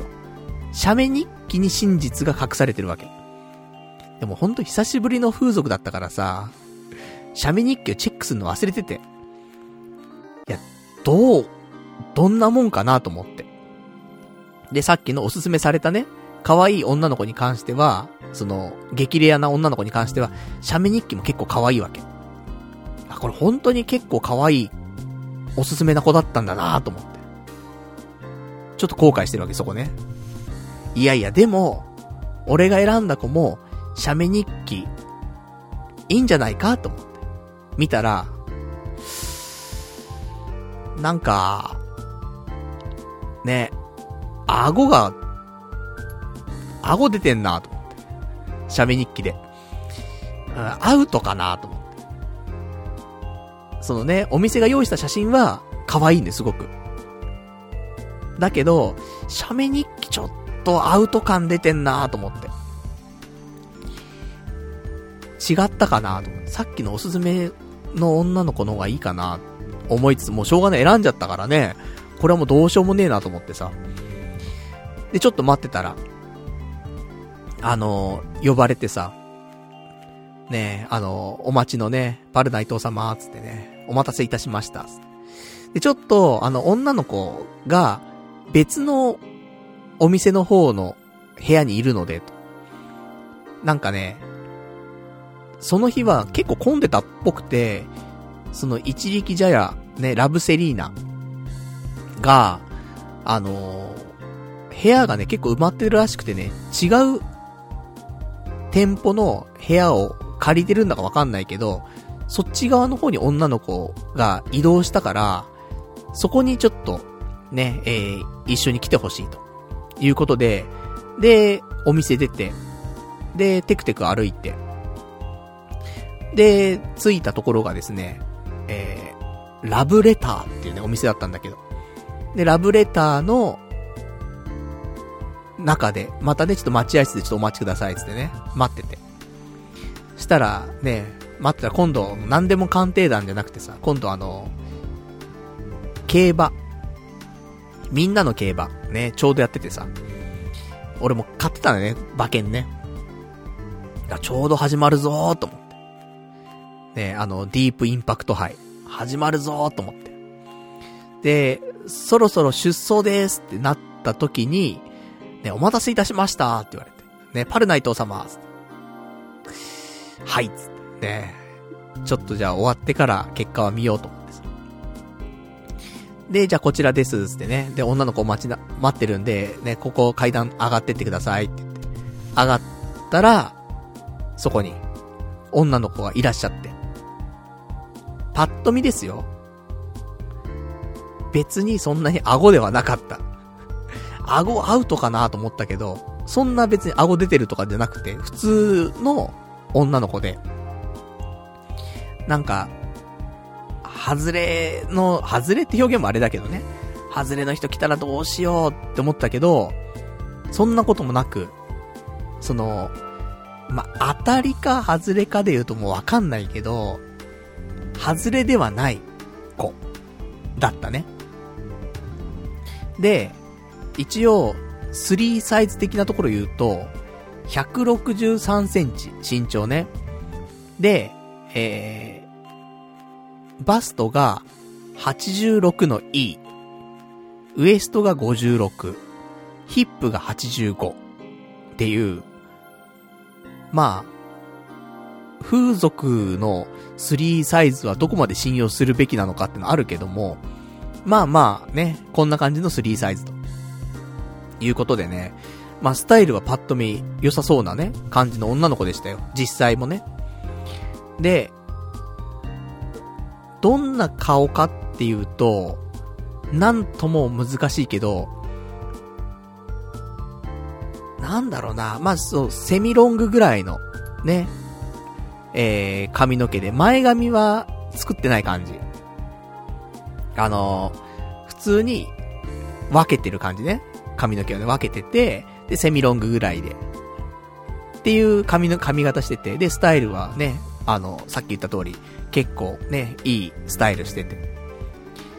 で、顔は、なんだろうなでも顎とかも別にそんな、なんか気になるような顎でも全然なかったし、普通に、普通の子なんだけど、普通の子って言ったらあれなんだけど、あの、そんなになんか、嫌だなっていう感じは全くなく、普通に、まあでも当たりっちゃ当たりの方な気はしますよ。ね、いろんな子いますからね。うん、そう考えると、なんか、うわっとは全然ならなかったから。で、それは第一印象じゃん。で、その後だよね。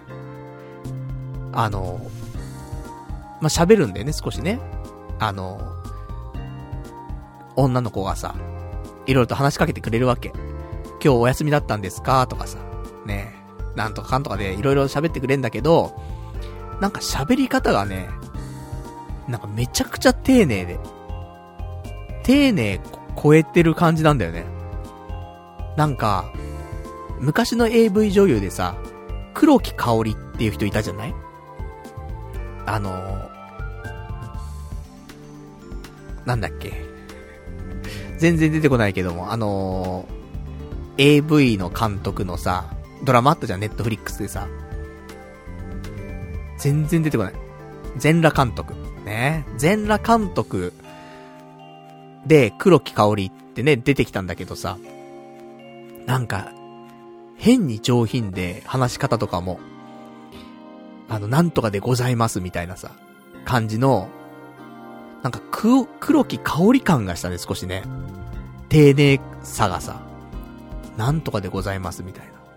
そうなんでございますかぐらいの感じのさ、そこまで丁寧ではないんだけども、なんか、オーラというかさ、オーラと喋り方と、うん、っていうのが、ございます系。で、そんな感じなんだ、そうなんですね、みたいな言い方も、なんか、すごい丁寧な感じ。してて、俺こんな丁寧な風俗の人見たことないぞと思ってさ。で、そんなんでさ。で、部屋入って。なんか久しぶりだなと思って。めちゃめちゃ緊張すんなと思ってさ。で、もう今ちょっとすごい緊張してんすよ、つって。ね、久しぶりなんで、つって。したらなんか、ね、あら可愛いみたいなさ、こと言われて。うん。全然年下だよ。ね。20代の女の子だよ。もうそ、その女の子に、40超えたおじさんが、あら可愛いみたいなこと言われてさ。やだなって。やだなっていうかね、そんな、別に、あの、なんだろうね。嫌じゃないんだけど。嫌じゃないんだけど、ね、変な、変じゃん。そんなのさ。20代の子にね、40歳のおじさんがさ、ね、あら可愛いみたいに言われてもさ、なんか、ね、な、なんだこりゃになっちゃうんだけどさ。別にそういう対はなくてね、女の子に対して、女の子もね。そういう、まあ、緊張してたりとかね、シャイな男に対してはね、そういう風に言ってくれるのかななんて思ったりとかしてさ、ね、可愛い可愛い言われるわけよ。ねそれもな丁寧に言われるわけ。なんか、可愛いわね、みたいなね、よくわかんないけど、言われてさ、そんな20代いるかと思うんだけどさ。で、そんなんでいろいろ話してね。で、ちょっと緊張しすぎちゃって、ここ来る前に近くにあった樋口一葉館行っちゃいました、みたいな。話してさ。まあ、そんなね、ちょっとしたネタにもなってよかったなと思って、樋口一葉もね。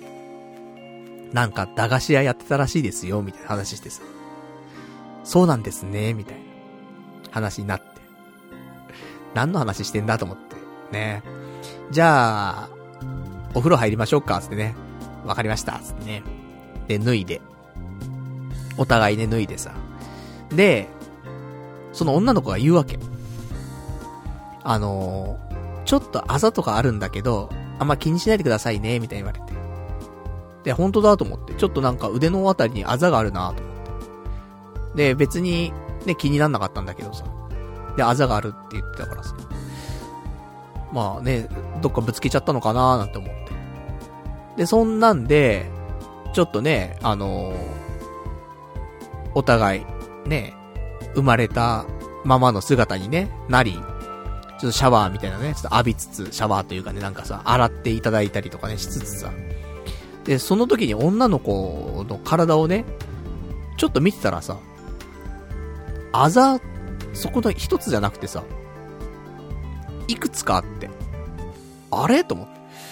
結構あざが 体にあるなと、だ、大丈夫かなってね、すごい心配になったんだけど、なんか、ね、私生活でね、そういうのが、行われたりしてるのか、ね、ちょっとわかりませんけどもね、うん、ちょっと心配になっちゃったね。あざがね、少しあってね。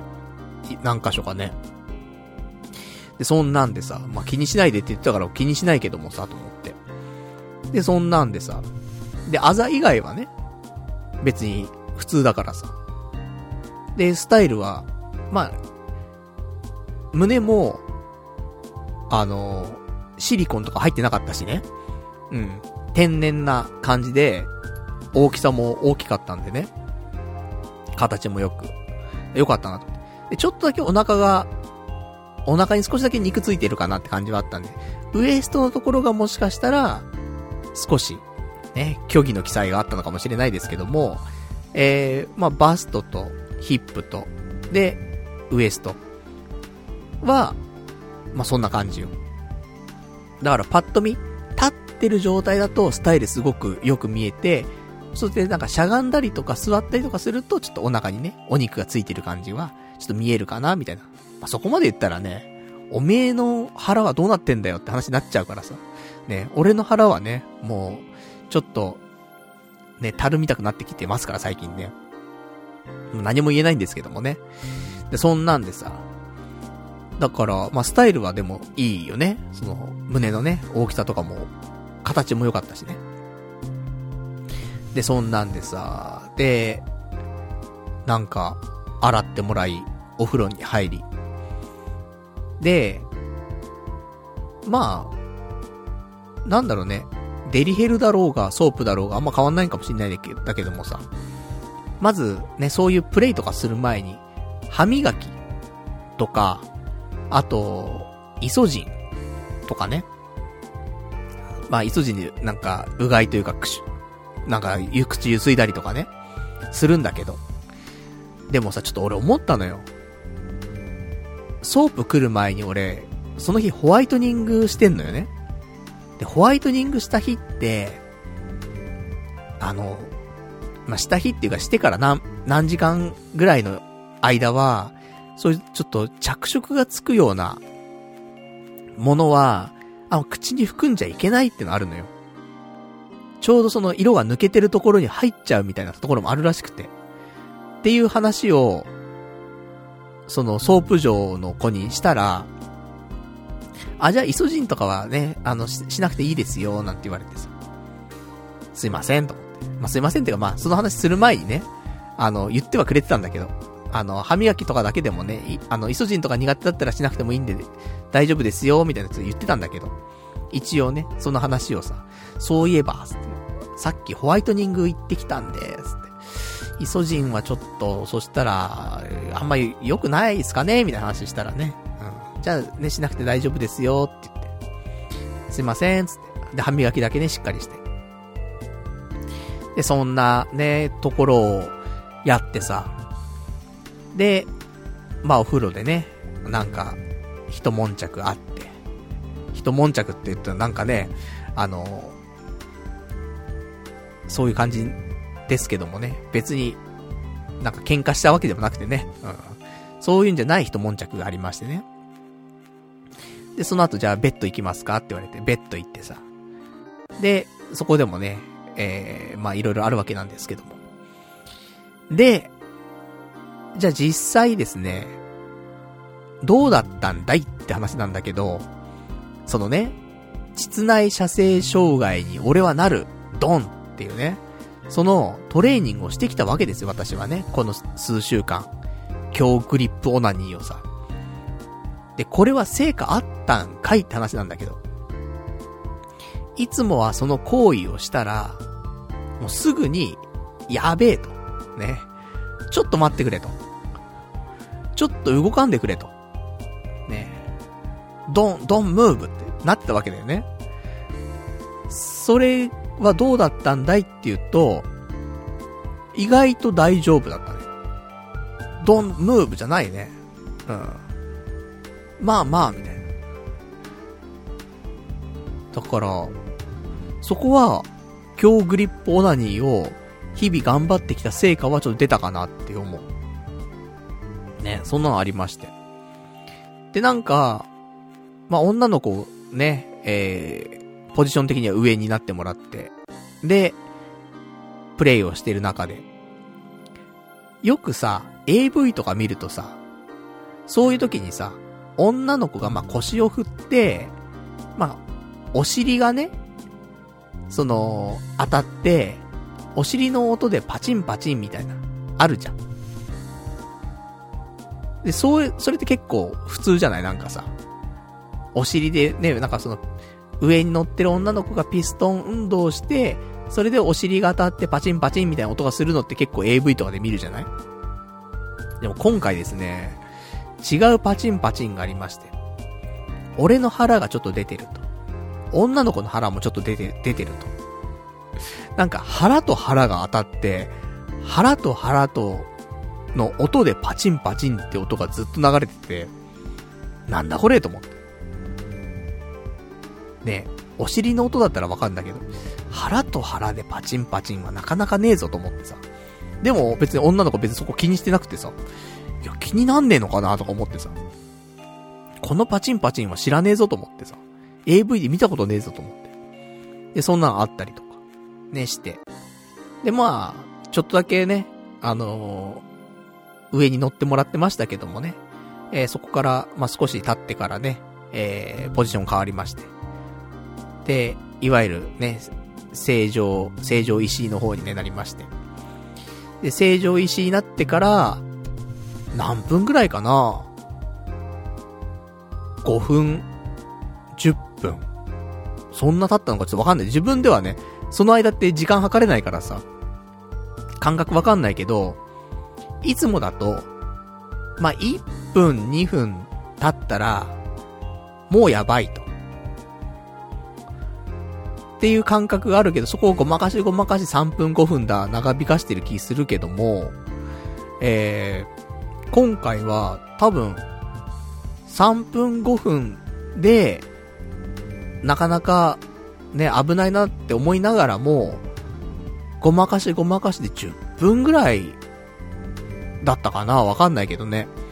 結構常に動いてても、あの、行かない感じで、頑張れたので、そこは本当に、あの、膣内射精障害に、俺は慣れたところはあるんじゃないかなと思って。で、そんなんでさ。で、まあまあ、ね、フィニッシュしましてさ。 I'm finish してさ。で、終わりまして。まあ、よかったなと思って、その、ね、トレーニングの成果がちゃんと出たんだなと思って。で、ここにね、甘んじず、これからもね、あの、強グリップを何にしていこうっていうことをね、心に強く誓ってさ。ね、これでね、もし彼女ができた時もね、あの、お互いに楽しめるというか、不安な気持ちが多いからさ、やっぱし、そういうね、行為した時にさ、ね、すぐ行っちゃったらどうしようとかね、いろいろ思う中で、そうじゃないと。お互いに楽しめるように、少し、ね、えー、まあ、耐久力ついたんだなと思ってさ。で、そんなんでさ。で、プレイ終わりまして。で、ね、ちょっと、じゃあまた体洗ってお風呂入りますか？みたいな話になってさ。ね、そうします、つって。で、そこでなんかいろいろねお、お話しするわけ。なんか、コロナでね、どうですか？その、ソープとかはって話してさ。あ、もともと2月って、閑散期らしいのよ、ソープ。なんだけど、そこにプラスコロナが来ちゃったから、結構打撃はあったらしいね。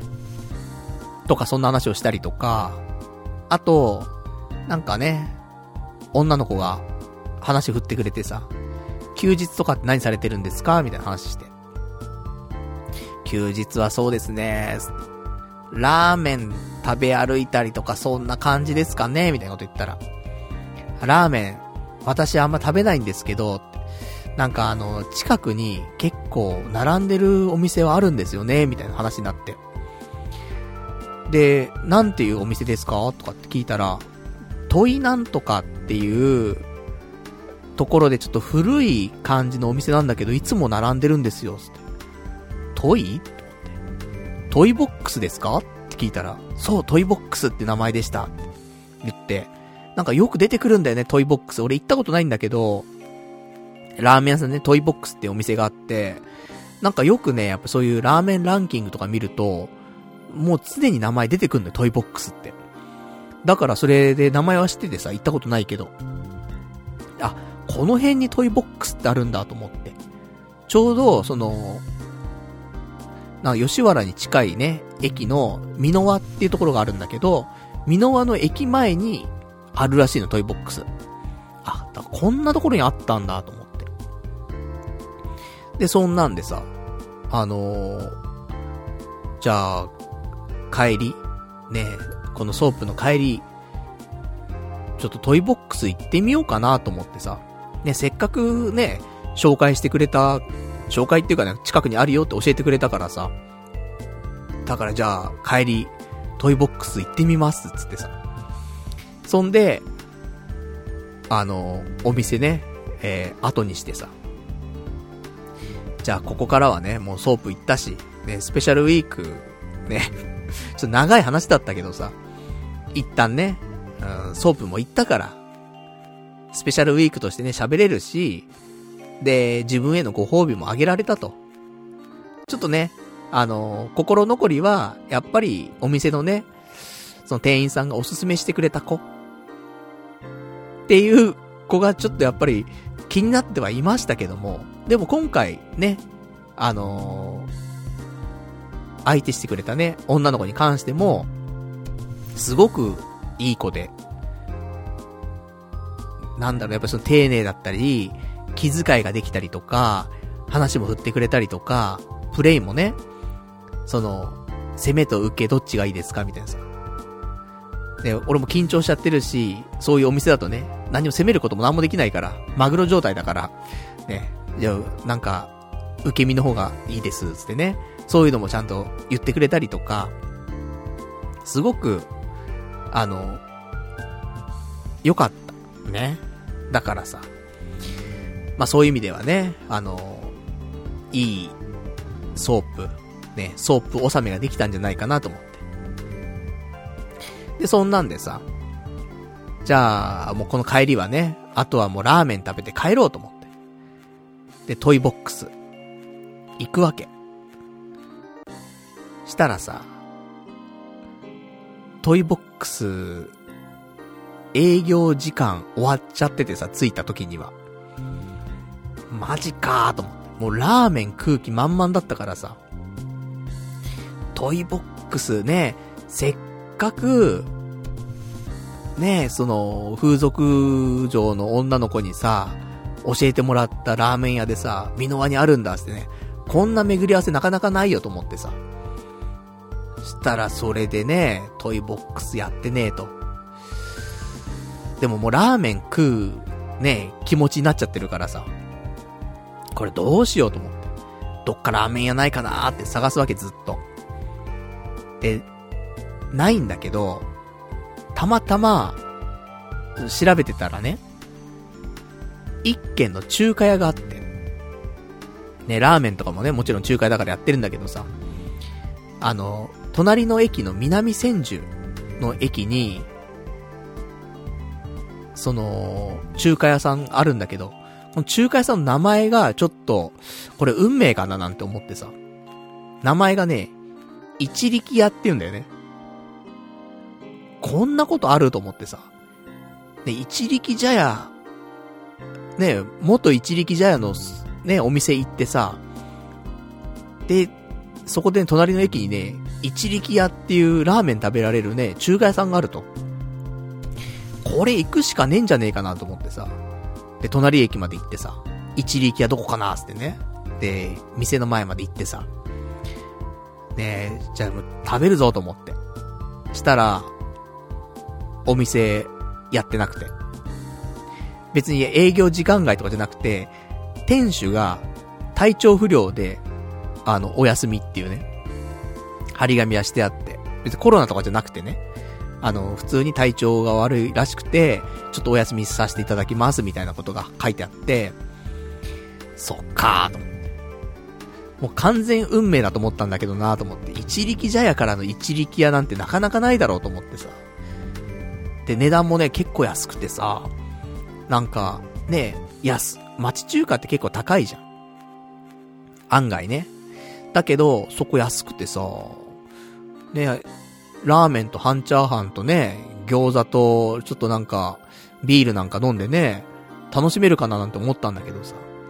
なんか運命のね、出会いかなと思ったんだけど、ちょっと一時期はやってなくてさ。どうしようとって。なんかねえかな、なんかねえかなと思って、でもラーメンも食いてえなと思ってさ。そんで、いろいろ考えてたら、そういえば、こっちのね、その、いわゆる東の方のね、23区の東の方に確か、すする TV、ね、今日すする TV なんか出てきますけど、すする TV が、2021年のラーメンランキングを出したんだけど、ね、その時に、二郎系ラーメンの第1位に、確か、なんか、この近くのラーメン屋出してたなと思って。で、友達にも教えてもらったことあって、で、すするくんが、なんか今年3回ぐらい行ってる二郎のラ、二郎系ラーメンがあるんだよみたいな話してて、その店ってどこだっけなと思って。で、調べたら、西日暮里にあるエドモンドっていうお店なんだけど、そこだと思って。で、もう、せっかくだからね、もう、フルコンボしたいと。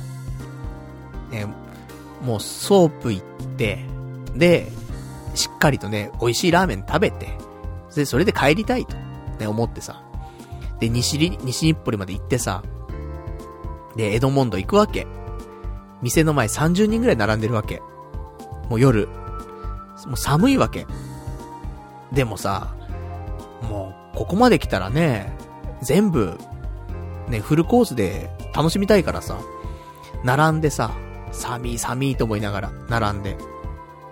1時間くらいかな、並んでね。で、二郎系、久しぶりに食べたね。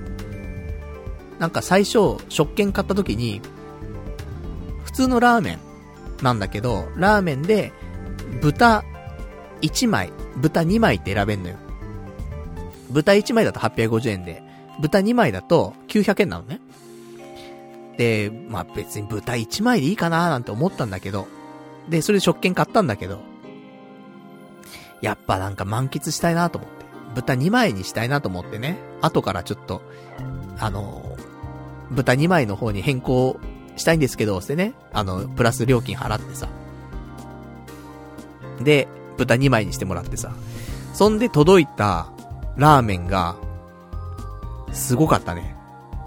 豚2枚っていう表現がちょっとよくわかんないけど、もう肉の塊、チャーシューの肉の塊が、なんか二つじゃないんだよね。三つぐらい乗ってて、どでかいのよ。もう言ったら、チャーシューって一本とかってあるじゃない？チャーシュー一本のうちの多分4分の1ぐらい使ってんじゃねえかなっていうぐらいの、下手すりゃ3分の1。うん、4分の1から3分の1ぐらいの大きさの肉の塊が3つぐらいに切られて入ってるわけ。そんな入れる？と思ってさ。てかもう、ね、一人前、だいたいみんな豚2枚とかで頼んでるから、これをさ、ね、何百食って出すわけじゃん、毎日。どんだけ肉、ね、チャーシュー仕込んでるんだろうと思うとさ、ちょっと、ね、で、その、なんか仕込んだチャーシューどこに置いてんだろうって思うとさ、ちょっと不思議になっちゃうぐらい。そのぐらい量が多いチャーシュー入っててさ。で、食べたらさ、あの、味はちょっと濃いめなんだけど、その、チャーシューの味は。なんか、角煮みたいにもうホロホロ、ほどけてさ、うまいのよ。チャーシューうまいなと思って。まあ、ちょっと油も、油、油身も結構ね、ついてるところはついてるからね、そこはちょっと、食べられないところもあったんだけど、油多すぎてね。でも普通のチャーシューのところはすごい美味しいし。食べてさ。久しぶりだなーと思って。で、麺もね、ちょうどなんか、二郎な感じ。太麺の、腰がすごい強くて、まあ、言ったらうどんみたいな感じでもあるんだけど、腰の強いうどん。で、まあ、ちょっと平、平麺っていうかさ、で、太めの、腰が強くて味もね、なんかしっかりしてる麺でさ、うまくてさ。だからなんか、久しぶりになんか二郎系食ってうまいなーなんて思ってさ。で、最初はね、そんな感じだったんだけど。やっぱ量が多いからさ、途中からちょっと飽きてきてさ。二郎、ねえ。久しぶりに食べると美味しいんだけど、家系とかはさ、食べた後に、また家系食べたいなとかね。またこの店来ようとかってあるけど、二郎系って腹いっぱいになりすぎちゃって、当分二郎はいいやって、なる、よね。なんだろうね、あれはね。まあそんなわけでさ。まあもちろん美味しかったんだけど、まあ今のところね、また行きたいなっていう気分ではなくて、まあ、当分まあ二郎はね、いいかなみたいな。ぐらいの満足感にはなりまして。カニ、カニとかもそうだよね。カニってうまいじゃん。だけど食べ過ぎるとさ、カニはもう当分いいやってなるじゃん。なんかその飽きるというかさ。そういうと一緒でね。ラーメンも一緒ですよ。でも家系はそんなならないんだよね。大盛り食べてもね。また、行こうってなるんだけどね。まあ、そんな感じで、ね。まあ、ちょっと満喫しまして。で、なんだかんだでね、えー、まあ、いろいろ一日ありまして、家帰ってきましてね。で、その、家帰ってから、一力茶屋、ね、ラブセリーナのね、ホームページ見てさ、で、その日相手してくれたね、えー、女の子の、写メ日記。なんかふとしたね、感じで、まあ、ラジオのね、そのネタを、まあ、ちょっと準備するところもあったから、その、ホームページ見てね、この子、だよっていうので忘れないようにね、そのページ開いとこうと思って開いて、で、何の気なしに写メ日記見たのよ。そしたらさ、なんか、写メ日記で書いてあったのが、あのなんていうのかな。なんか可愛いってよく言っちゃうみたいなね、ことが書かれてて。そのなんかその照れてたりとかね、恥ずかしがってる人を見ると、もう素直に可愛いと思っちゃって可愛いって言っちゃうっていうことを書いてて、なんかね、可愛い可愛いって言っちゃって、もし、気分がね、あんまりなんか、いい気がしなかったらごめんなさいみたいな。ただ本当にそう思っちゃったので、みたいな。書いてあるわけ。俺じゃんと。俺可愛い可愛いって言われてたじゃん、今日と思ってね。俺のこと書いてんか、と思って。なかなか写メ日記って自分のこと書かれなくない？書かれんのかな、みんな。終わった後ね、見るとね、そんなこと書いてあったからさ。なんか、ね、そういうこともあるんだなと思ってさ。で、そんなんでさ、その日終わって。で、さっき、あの、その写メ日記ね、あの、ラジオ中にね、あの、紹介しようかなって思ってさ、写メ日記開いたら、あの、消去されてたね。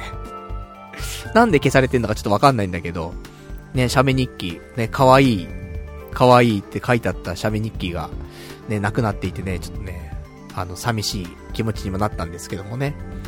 まあ、そんな感じの、ね、今回のスペシャルウィーク。長いんだよ、前置きがっていうね。もうでもトータルじゃん、もうこんなのね。その、休みの日3回あってさ。ね、1日目、2日目、3日目。この流れがあっての、ソープ行っての話、話だからさ。まあそこはね、ちょっと超対策っていうことでね。まあスペシャルウィーク、ね、えー、久しぶりの吉原、ね、一力茶屋リベンジスペシャルでございましたけどもね。いかがだったでしょうか？ね。まあ、つらつらとね、お話ししてしまいましたけどね。まあ、そんな感じで、ね、ちょっとやらせていただきました。じゃあ、そんなね、ところでございまして、じゃあ、ちょっとね、お便りとかもいただいてますから、ちょっと読んでいきましょうか、お便りね。えー、ラジオネーム、サンクズさん。年を重ねるにつれて楽しみが少なくなってきました。子供の成長と童貞ネットくらい今日ももちろん楽しみにしていますが、それよりも、700回何するんでしょうかワクワクが止まりませんというね、お便りいただきましたありがとうございます。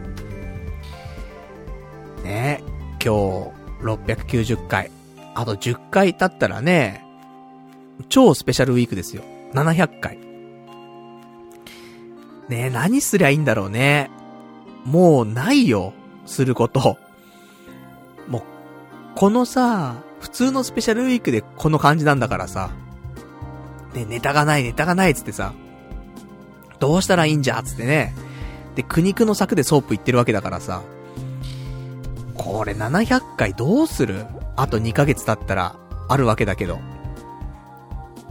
やばいよね。700回。節目だからね、なんか、大きな発表というかね、何かしないといけないななんて思ってますけどもね。ね、リスナーの皆さんはね、ワクワクしてもらってね、構わないんですけども。俺はちょっとね、ドキドキしてるよね。なんか、ね、仕込めるかなネタをね。でもね、年を重ねるにつれてね、楽しみが少なくなってきて、ね、子供の成長とね、童貞ネットぐらいしかないって言ってるんだからさ、その楽しみにしてくれてる童貞ネットね、やっぱりスペシャルウィーク頑張りたいもんね、700回。まあ、100回に1回はね、やっぱり、かなり大きな節目ですから。ちょっと、ねまあ、1ヶ月、まあ、2ヶ月あるわけだからね、考える時間がね。だから、なんかしないとね、大きいことね、もったいないもんね。まあ、ちょっとその辺で、ね、楽しみにしていただけてる人がいるってことでございますからね。ちょっと頑張っていきたいなと思っておりますけどもね。じゃあ、あと、ね、他はね、あと今週喋りたかったこともあるからね、軽く。喋っておきますか。ね。えー、明日。明日の火曜日、3月8日火曜日。もう日付も変わって今日なんですけどもね。えー、コロナワクチン3回目の接種する予定でございます。仕事終わってからね、だから28日 ?2 月28日、ラジオ終わってから、すぐにネットでね、予約して、そしたら、3月8日の火曜日で、仕事終わり、もう本当に20時過ぎとかで、20時40分とかかな？の時間で予約が取れたのね。ファイザー。なのでちょっと打ってきます。3回連続ファイザーです。ね、なんか3回目はモデルナの方がいいよみたいなね、話もあったんだけど、いいかなと思ってね。うん、3連続ファイザーが良さそうだなと思って。で、そんなんでね、えー、ちょっとファイザー打ってきますんでね。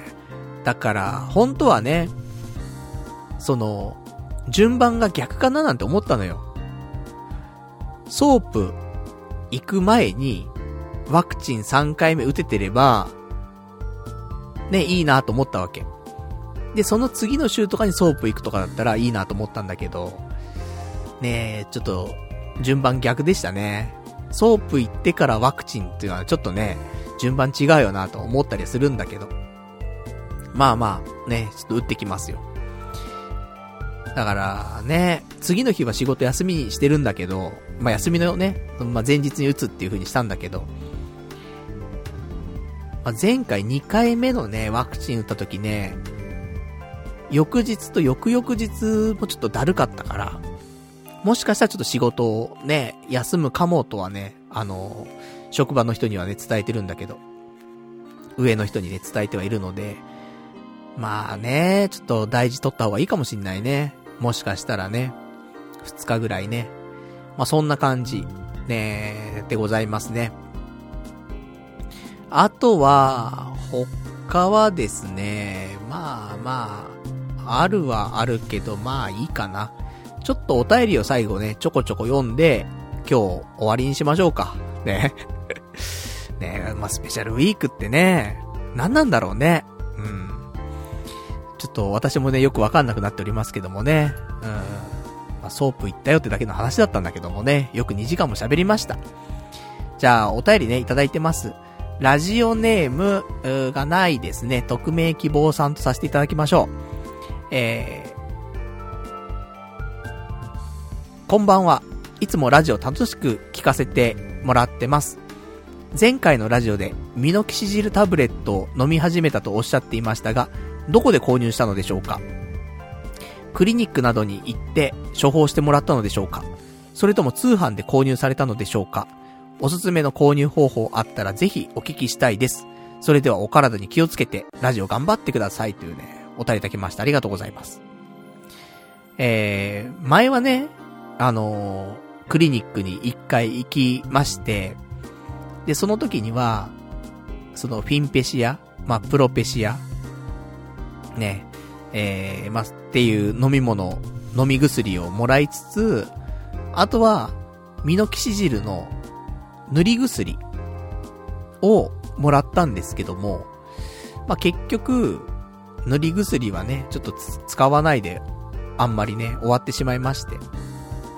で、今回飲み薬にするっていうところだったんだけど、まあ、同じね、うん、ような商品が、まあ、ネットでね、買えるのもあるので、まあ、私、クリニックはね、もう経由しないで、えー、ネットで、通販でね、買っております。まあ、いわゆる個人輸入っていう形になるのかなわかんないんだけど。いわゆるね、そんな感じのやつなんだけど。で、一応お店はあるんだけどね。で、お店はどこで買ってるかっていうと、あの、AGA のね、薬を買う人は、皆さんご存知だと思いますけども、大阪堂っていうね、お店。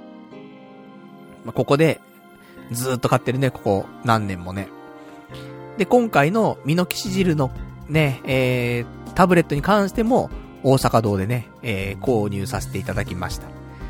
今回届くの結構遅かったんだよね。海外、海外から来るからさ。まあその世界情勢がね、どうこうとかあるかもしんないんだけども。そんなんで結構ね、時間かかって、なんだかんだ、1ヶ月とは、でも1ヶ月近くかかったのかな ?4 週間ぐらいかかった気しますからね。結構時間かかったけど。いつもはね、2、3週間で届くんだけどね、今回4週間ちょっとぐらいかかった気するんで。まあ長かったんですけどもね、まあ無事届きまして。品質の方も、ね、多分、ちゃんとしてるものが届いてるんじゃないかなと思うんだけど、ただ、まだね、初期脱毛来ないんだよね。結構経ってるよね。3週間ぐらい経ったよね。初期脱毛来ないんだよね。だフィンペシアとかずっと飲んでたから、抜け毛に、抜け毛はあんま出ない感じなのかわかんないんだけど、じゃあ、新しい毛生えてきたのって言うと、まあまだね、2週間、だ3週間じゃね、まだわかんないんだよね。どのぐらい生えてるかとかっていうのもね。で、ちゃんと聞いてるのかもわかんないから、まあ1ヶ月、2ヶ月見てね、それでちょっと変化をね、ちょっと見ていきたいなと思いますけどもね。まあ、初期脱毛がないっていうのは嬉しいんだけど、それは効果がないって言ってるのとも取れるからね。どっちなんだいっていうところはあるんだけど、ね、どうなっていくんでしょうか。でもちょっとね、増えた感じはしなくはないんだよね。っていうのも、この間、ちょっと、休日ね、出雲大社行った日なんだけど、久しぶりに髪型を変えていったからね。いつもは、奇跡のスタイリングでね、左から右に全流しして、で、まあまあ、ちょっと、ね、スタイリングをちょっと変えて、なんか、ちょっと毛先をね、えー、立てたりとかしてね、なんかやってますけど、今回、ちょっと髪の毛増えてきたかななんて少し思って髪型変えて、まあ七三ぐらいの感じで、逆に流して、右から左に流したりとかしてさ。ってやったけど、そこまで、ハゲてる感は出なかったんで、うん、少しは、生えてんのかなって、ね、思ったりとかはしたんだけど。まあ、ちょっとわかんないね。まだね、うん、もうちょっと経たないとね、わかんないねと思って。まあ、プライベートなね、その、仕事行くときはね、もうだって、仕事行くときにさ、なんか髪型変えてったらなんかもう変じゃん、なんかね。急に変えてったらさ。あとね、いつも会ってる友人とかの前でさ、変えてったりとかしたらなんか変じゃん。あれ？ってなるじゃん。髪型変えたとか言われちゃうからさ。それも、ちょっと、違うなと思うので、誰には合わないプライベートな時にね、少し髪型を変えたりとかね、していけたら、ね、いいなーなんてね、思ったりするんですけどもね。まあ、そんな感じのね、えー、髪の毛のお話でございますけどもね。あとはお便りいただいてます。ラジオネーム、ラジオンマリオンさん。えー、なんか泣けるで、パルッチわかるやろ、つってね。なんか、あの、URL 貼ってくれてるんですけどもね。あの、なんかツイッターの方で、ちょっと、話題になってたね、動画なんだけど。ドコモの、そのガラケーあるじゃない？フィーチャー、フィーチャーフォン。違うよ。フューチャーフォンね。うん。注目してどうすんだって話だからね。フューチャーフォンあるじゃない？ガラケー。で、あれがさ、あのー、まあまあ、もう少し経ったらね、もうガラケー終わっちゃいますよというのがあって、その今まで出てたね、ガラケーがいっぱい勢揃いして、で、なんか、着信音がね、鳴りながら、青毛羽尊しのね、音楽が流れたりすんのよ。その、ガラケーの音でね、流れたりとかして。で、なんか、過去を振り返ったりとかしてさ、こんなのあったよな、みたいななんか、そんな映像が流れたりとかしてさ、青春時代みたいなね、昔のね。なんかそれがちょっと泣けるみたいなね、ので少しバズってたんですけども。ねちょっと見させていただいて。なんか懐かしいなと思って。俺もガラケーの時代があったからさ。まあね、俺の年齢だと、そのポケベルの時代があったからさ。よくやってたの、ポケベルもね。俺は持ってなかったけど、その、好きだった女の子がポケベル持ってて。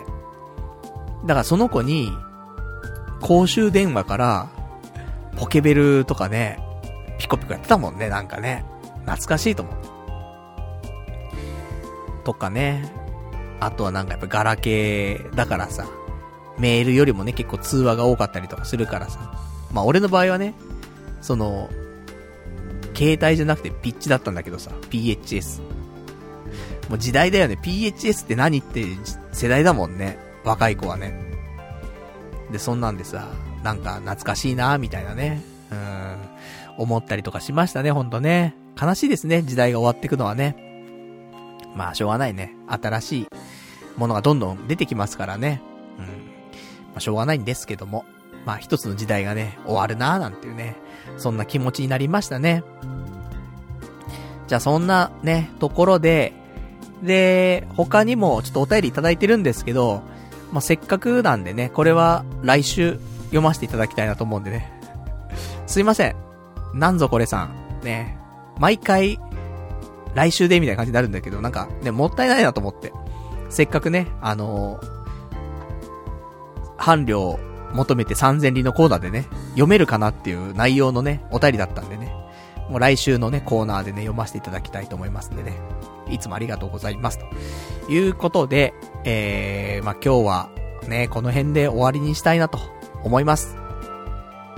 で、来週はですね、えー、2月の、違います、3月でしたね。3月14日、ホワイトデー。ねまた22時からね、生放送して、ね、埋設という名のね、雑談を1時間ぐらいしてね、その後に、本編、ね、ポッドキャストの生収録の方をね、やっていきたいと思いますんでね、よかったら YouTube の方ね、遊びに来ていただけたらなと思っておりますと。ホワイトデーだね。早いね。ほんとね。こないだバレンタインデーだったと思ったんだけど、あっという間に 1, 1週間、1ヶ月、ね、そして1年経ってしまうんだなと思うとね、怖くなっちゃいますね。ちょっとね、頑張ってね、なんか、成果出したいな、いろいろな。せっかくこ、今年ね、そうやっていろんななんか出会いとかね、求めて伴侶をね、探して頑張ってますから、出雲大社もね、関東の3社も回ったわけだからね、もうこれ以上は、神社ね、回れないからね。だから今度他の新しい何か、ちょっと挑戦ね、していかないとね、手出していかないといけないなと思いますからね。そろそろ、形にしてね、プライベートなタイミングで、ちゃんと女の子とね、外で会えるように、何かしないとね、3月中に1回ぐらいはね、なんか、アクションしたいよね。まあ、そんなことをね、ちょっと思っておりますけどもね。そうだ、来週はね、その、週末、あれなんだわ。卓球サークルなんだわ。月1回ぐらいは参加しようかなと思ってさ。で、ね、来週、卓球サークルの日でしたね。だから今週、コロナワクチン打って、で、次の日が休みだから、その、それで休み終わっちゃうでしょ？で、週末、卓球サークル、でしょ？なんもできないね。平日にするしかないわ。いろいろと。なんか考えてね、動かないと、またね、あっという間に2週間過ぎてしまいますからね。なんか出会いについて、ちょっと有力情報またあればね、いろいろと教えていただけると嬉しいなというところでもございますんでね。ね、ちょっと私もいろいろ調べてね、新しい風をね、入れていきたいなと思っておりますと。じゃあそんなわけでね、今日、第690回スペシャルウィーク、ね、いかがだったでしょうか？まあちょっと前置きがね、かなり長いお話でね、あのまあ結局ソープ一旦かいって話で終わっちゃうんですけどもね。まあまあ、あの当分もういかないとは思うからね、もうね。なので、まあ久しぶりにね、こうやって行けてよかったなと。彼女できたりとかね、結婚したらもういけないわけですから。そう考えるとね、うん、まあまあ良かったんじゃないかなっていう、そんなね、えー、スペシャルウィークでございました。まあとか言ってね、実はつってね、今週も行ってきてしまいましたみたいなね。そんなんで来週始まるかもしれませんけどもね。まあそんなんで、ね、たまにはね、本当に年に一回もない、そんなイベントだったんでね。ちょっと自分へのご褒美というところでもね、良かったんじゃないかなと思っております。じゃあそんな感じでね、えー、まあ、今日も長いお時間ね、ご視聴いただきましてありがとうございました。それでは、また来週お会いいたしましょう。さよなら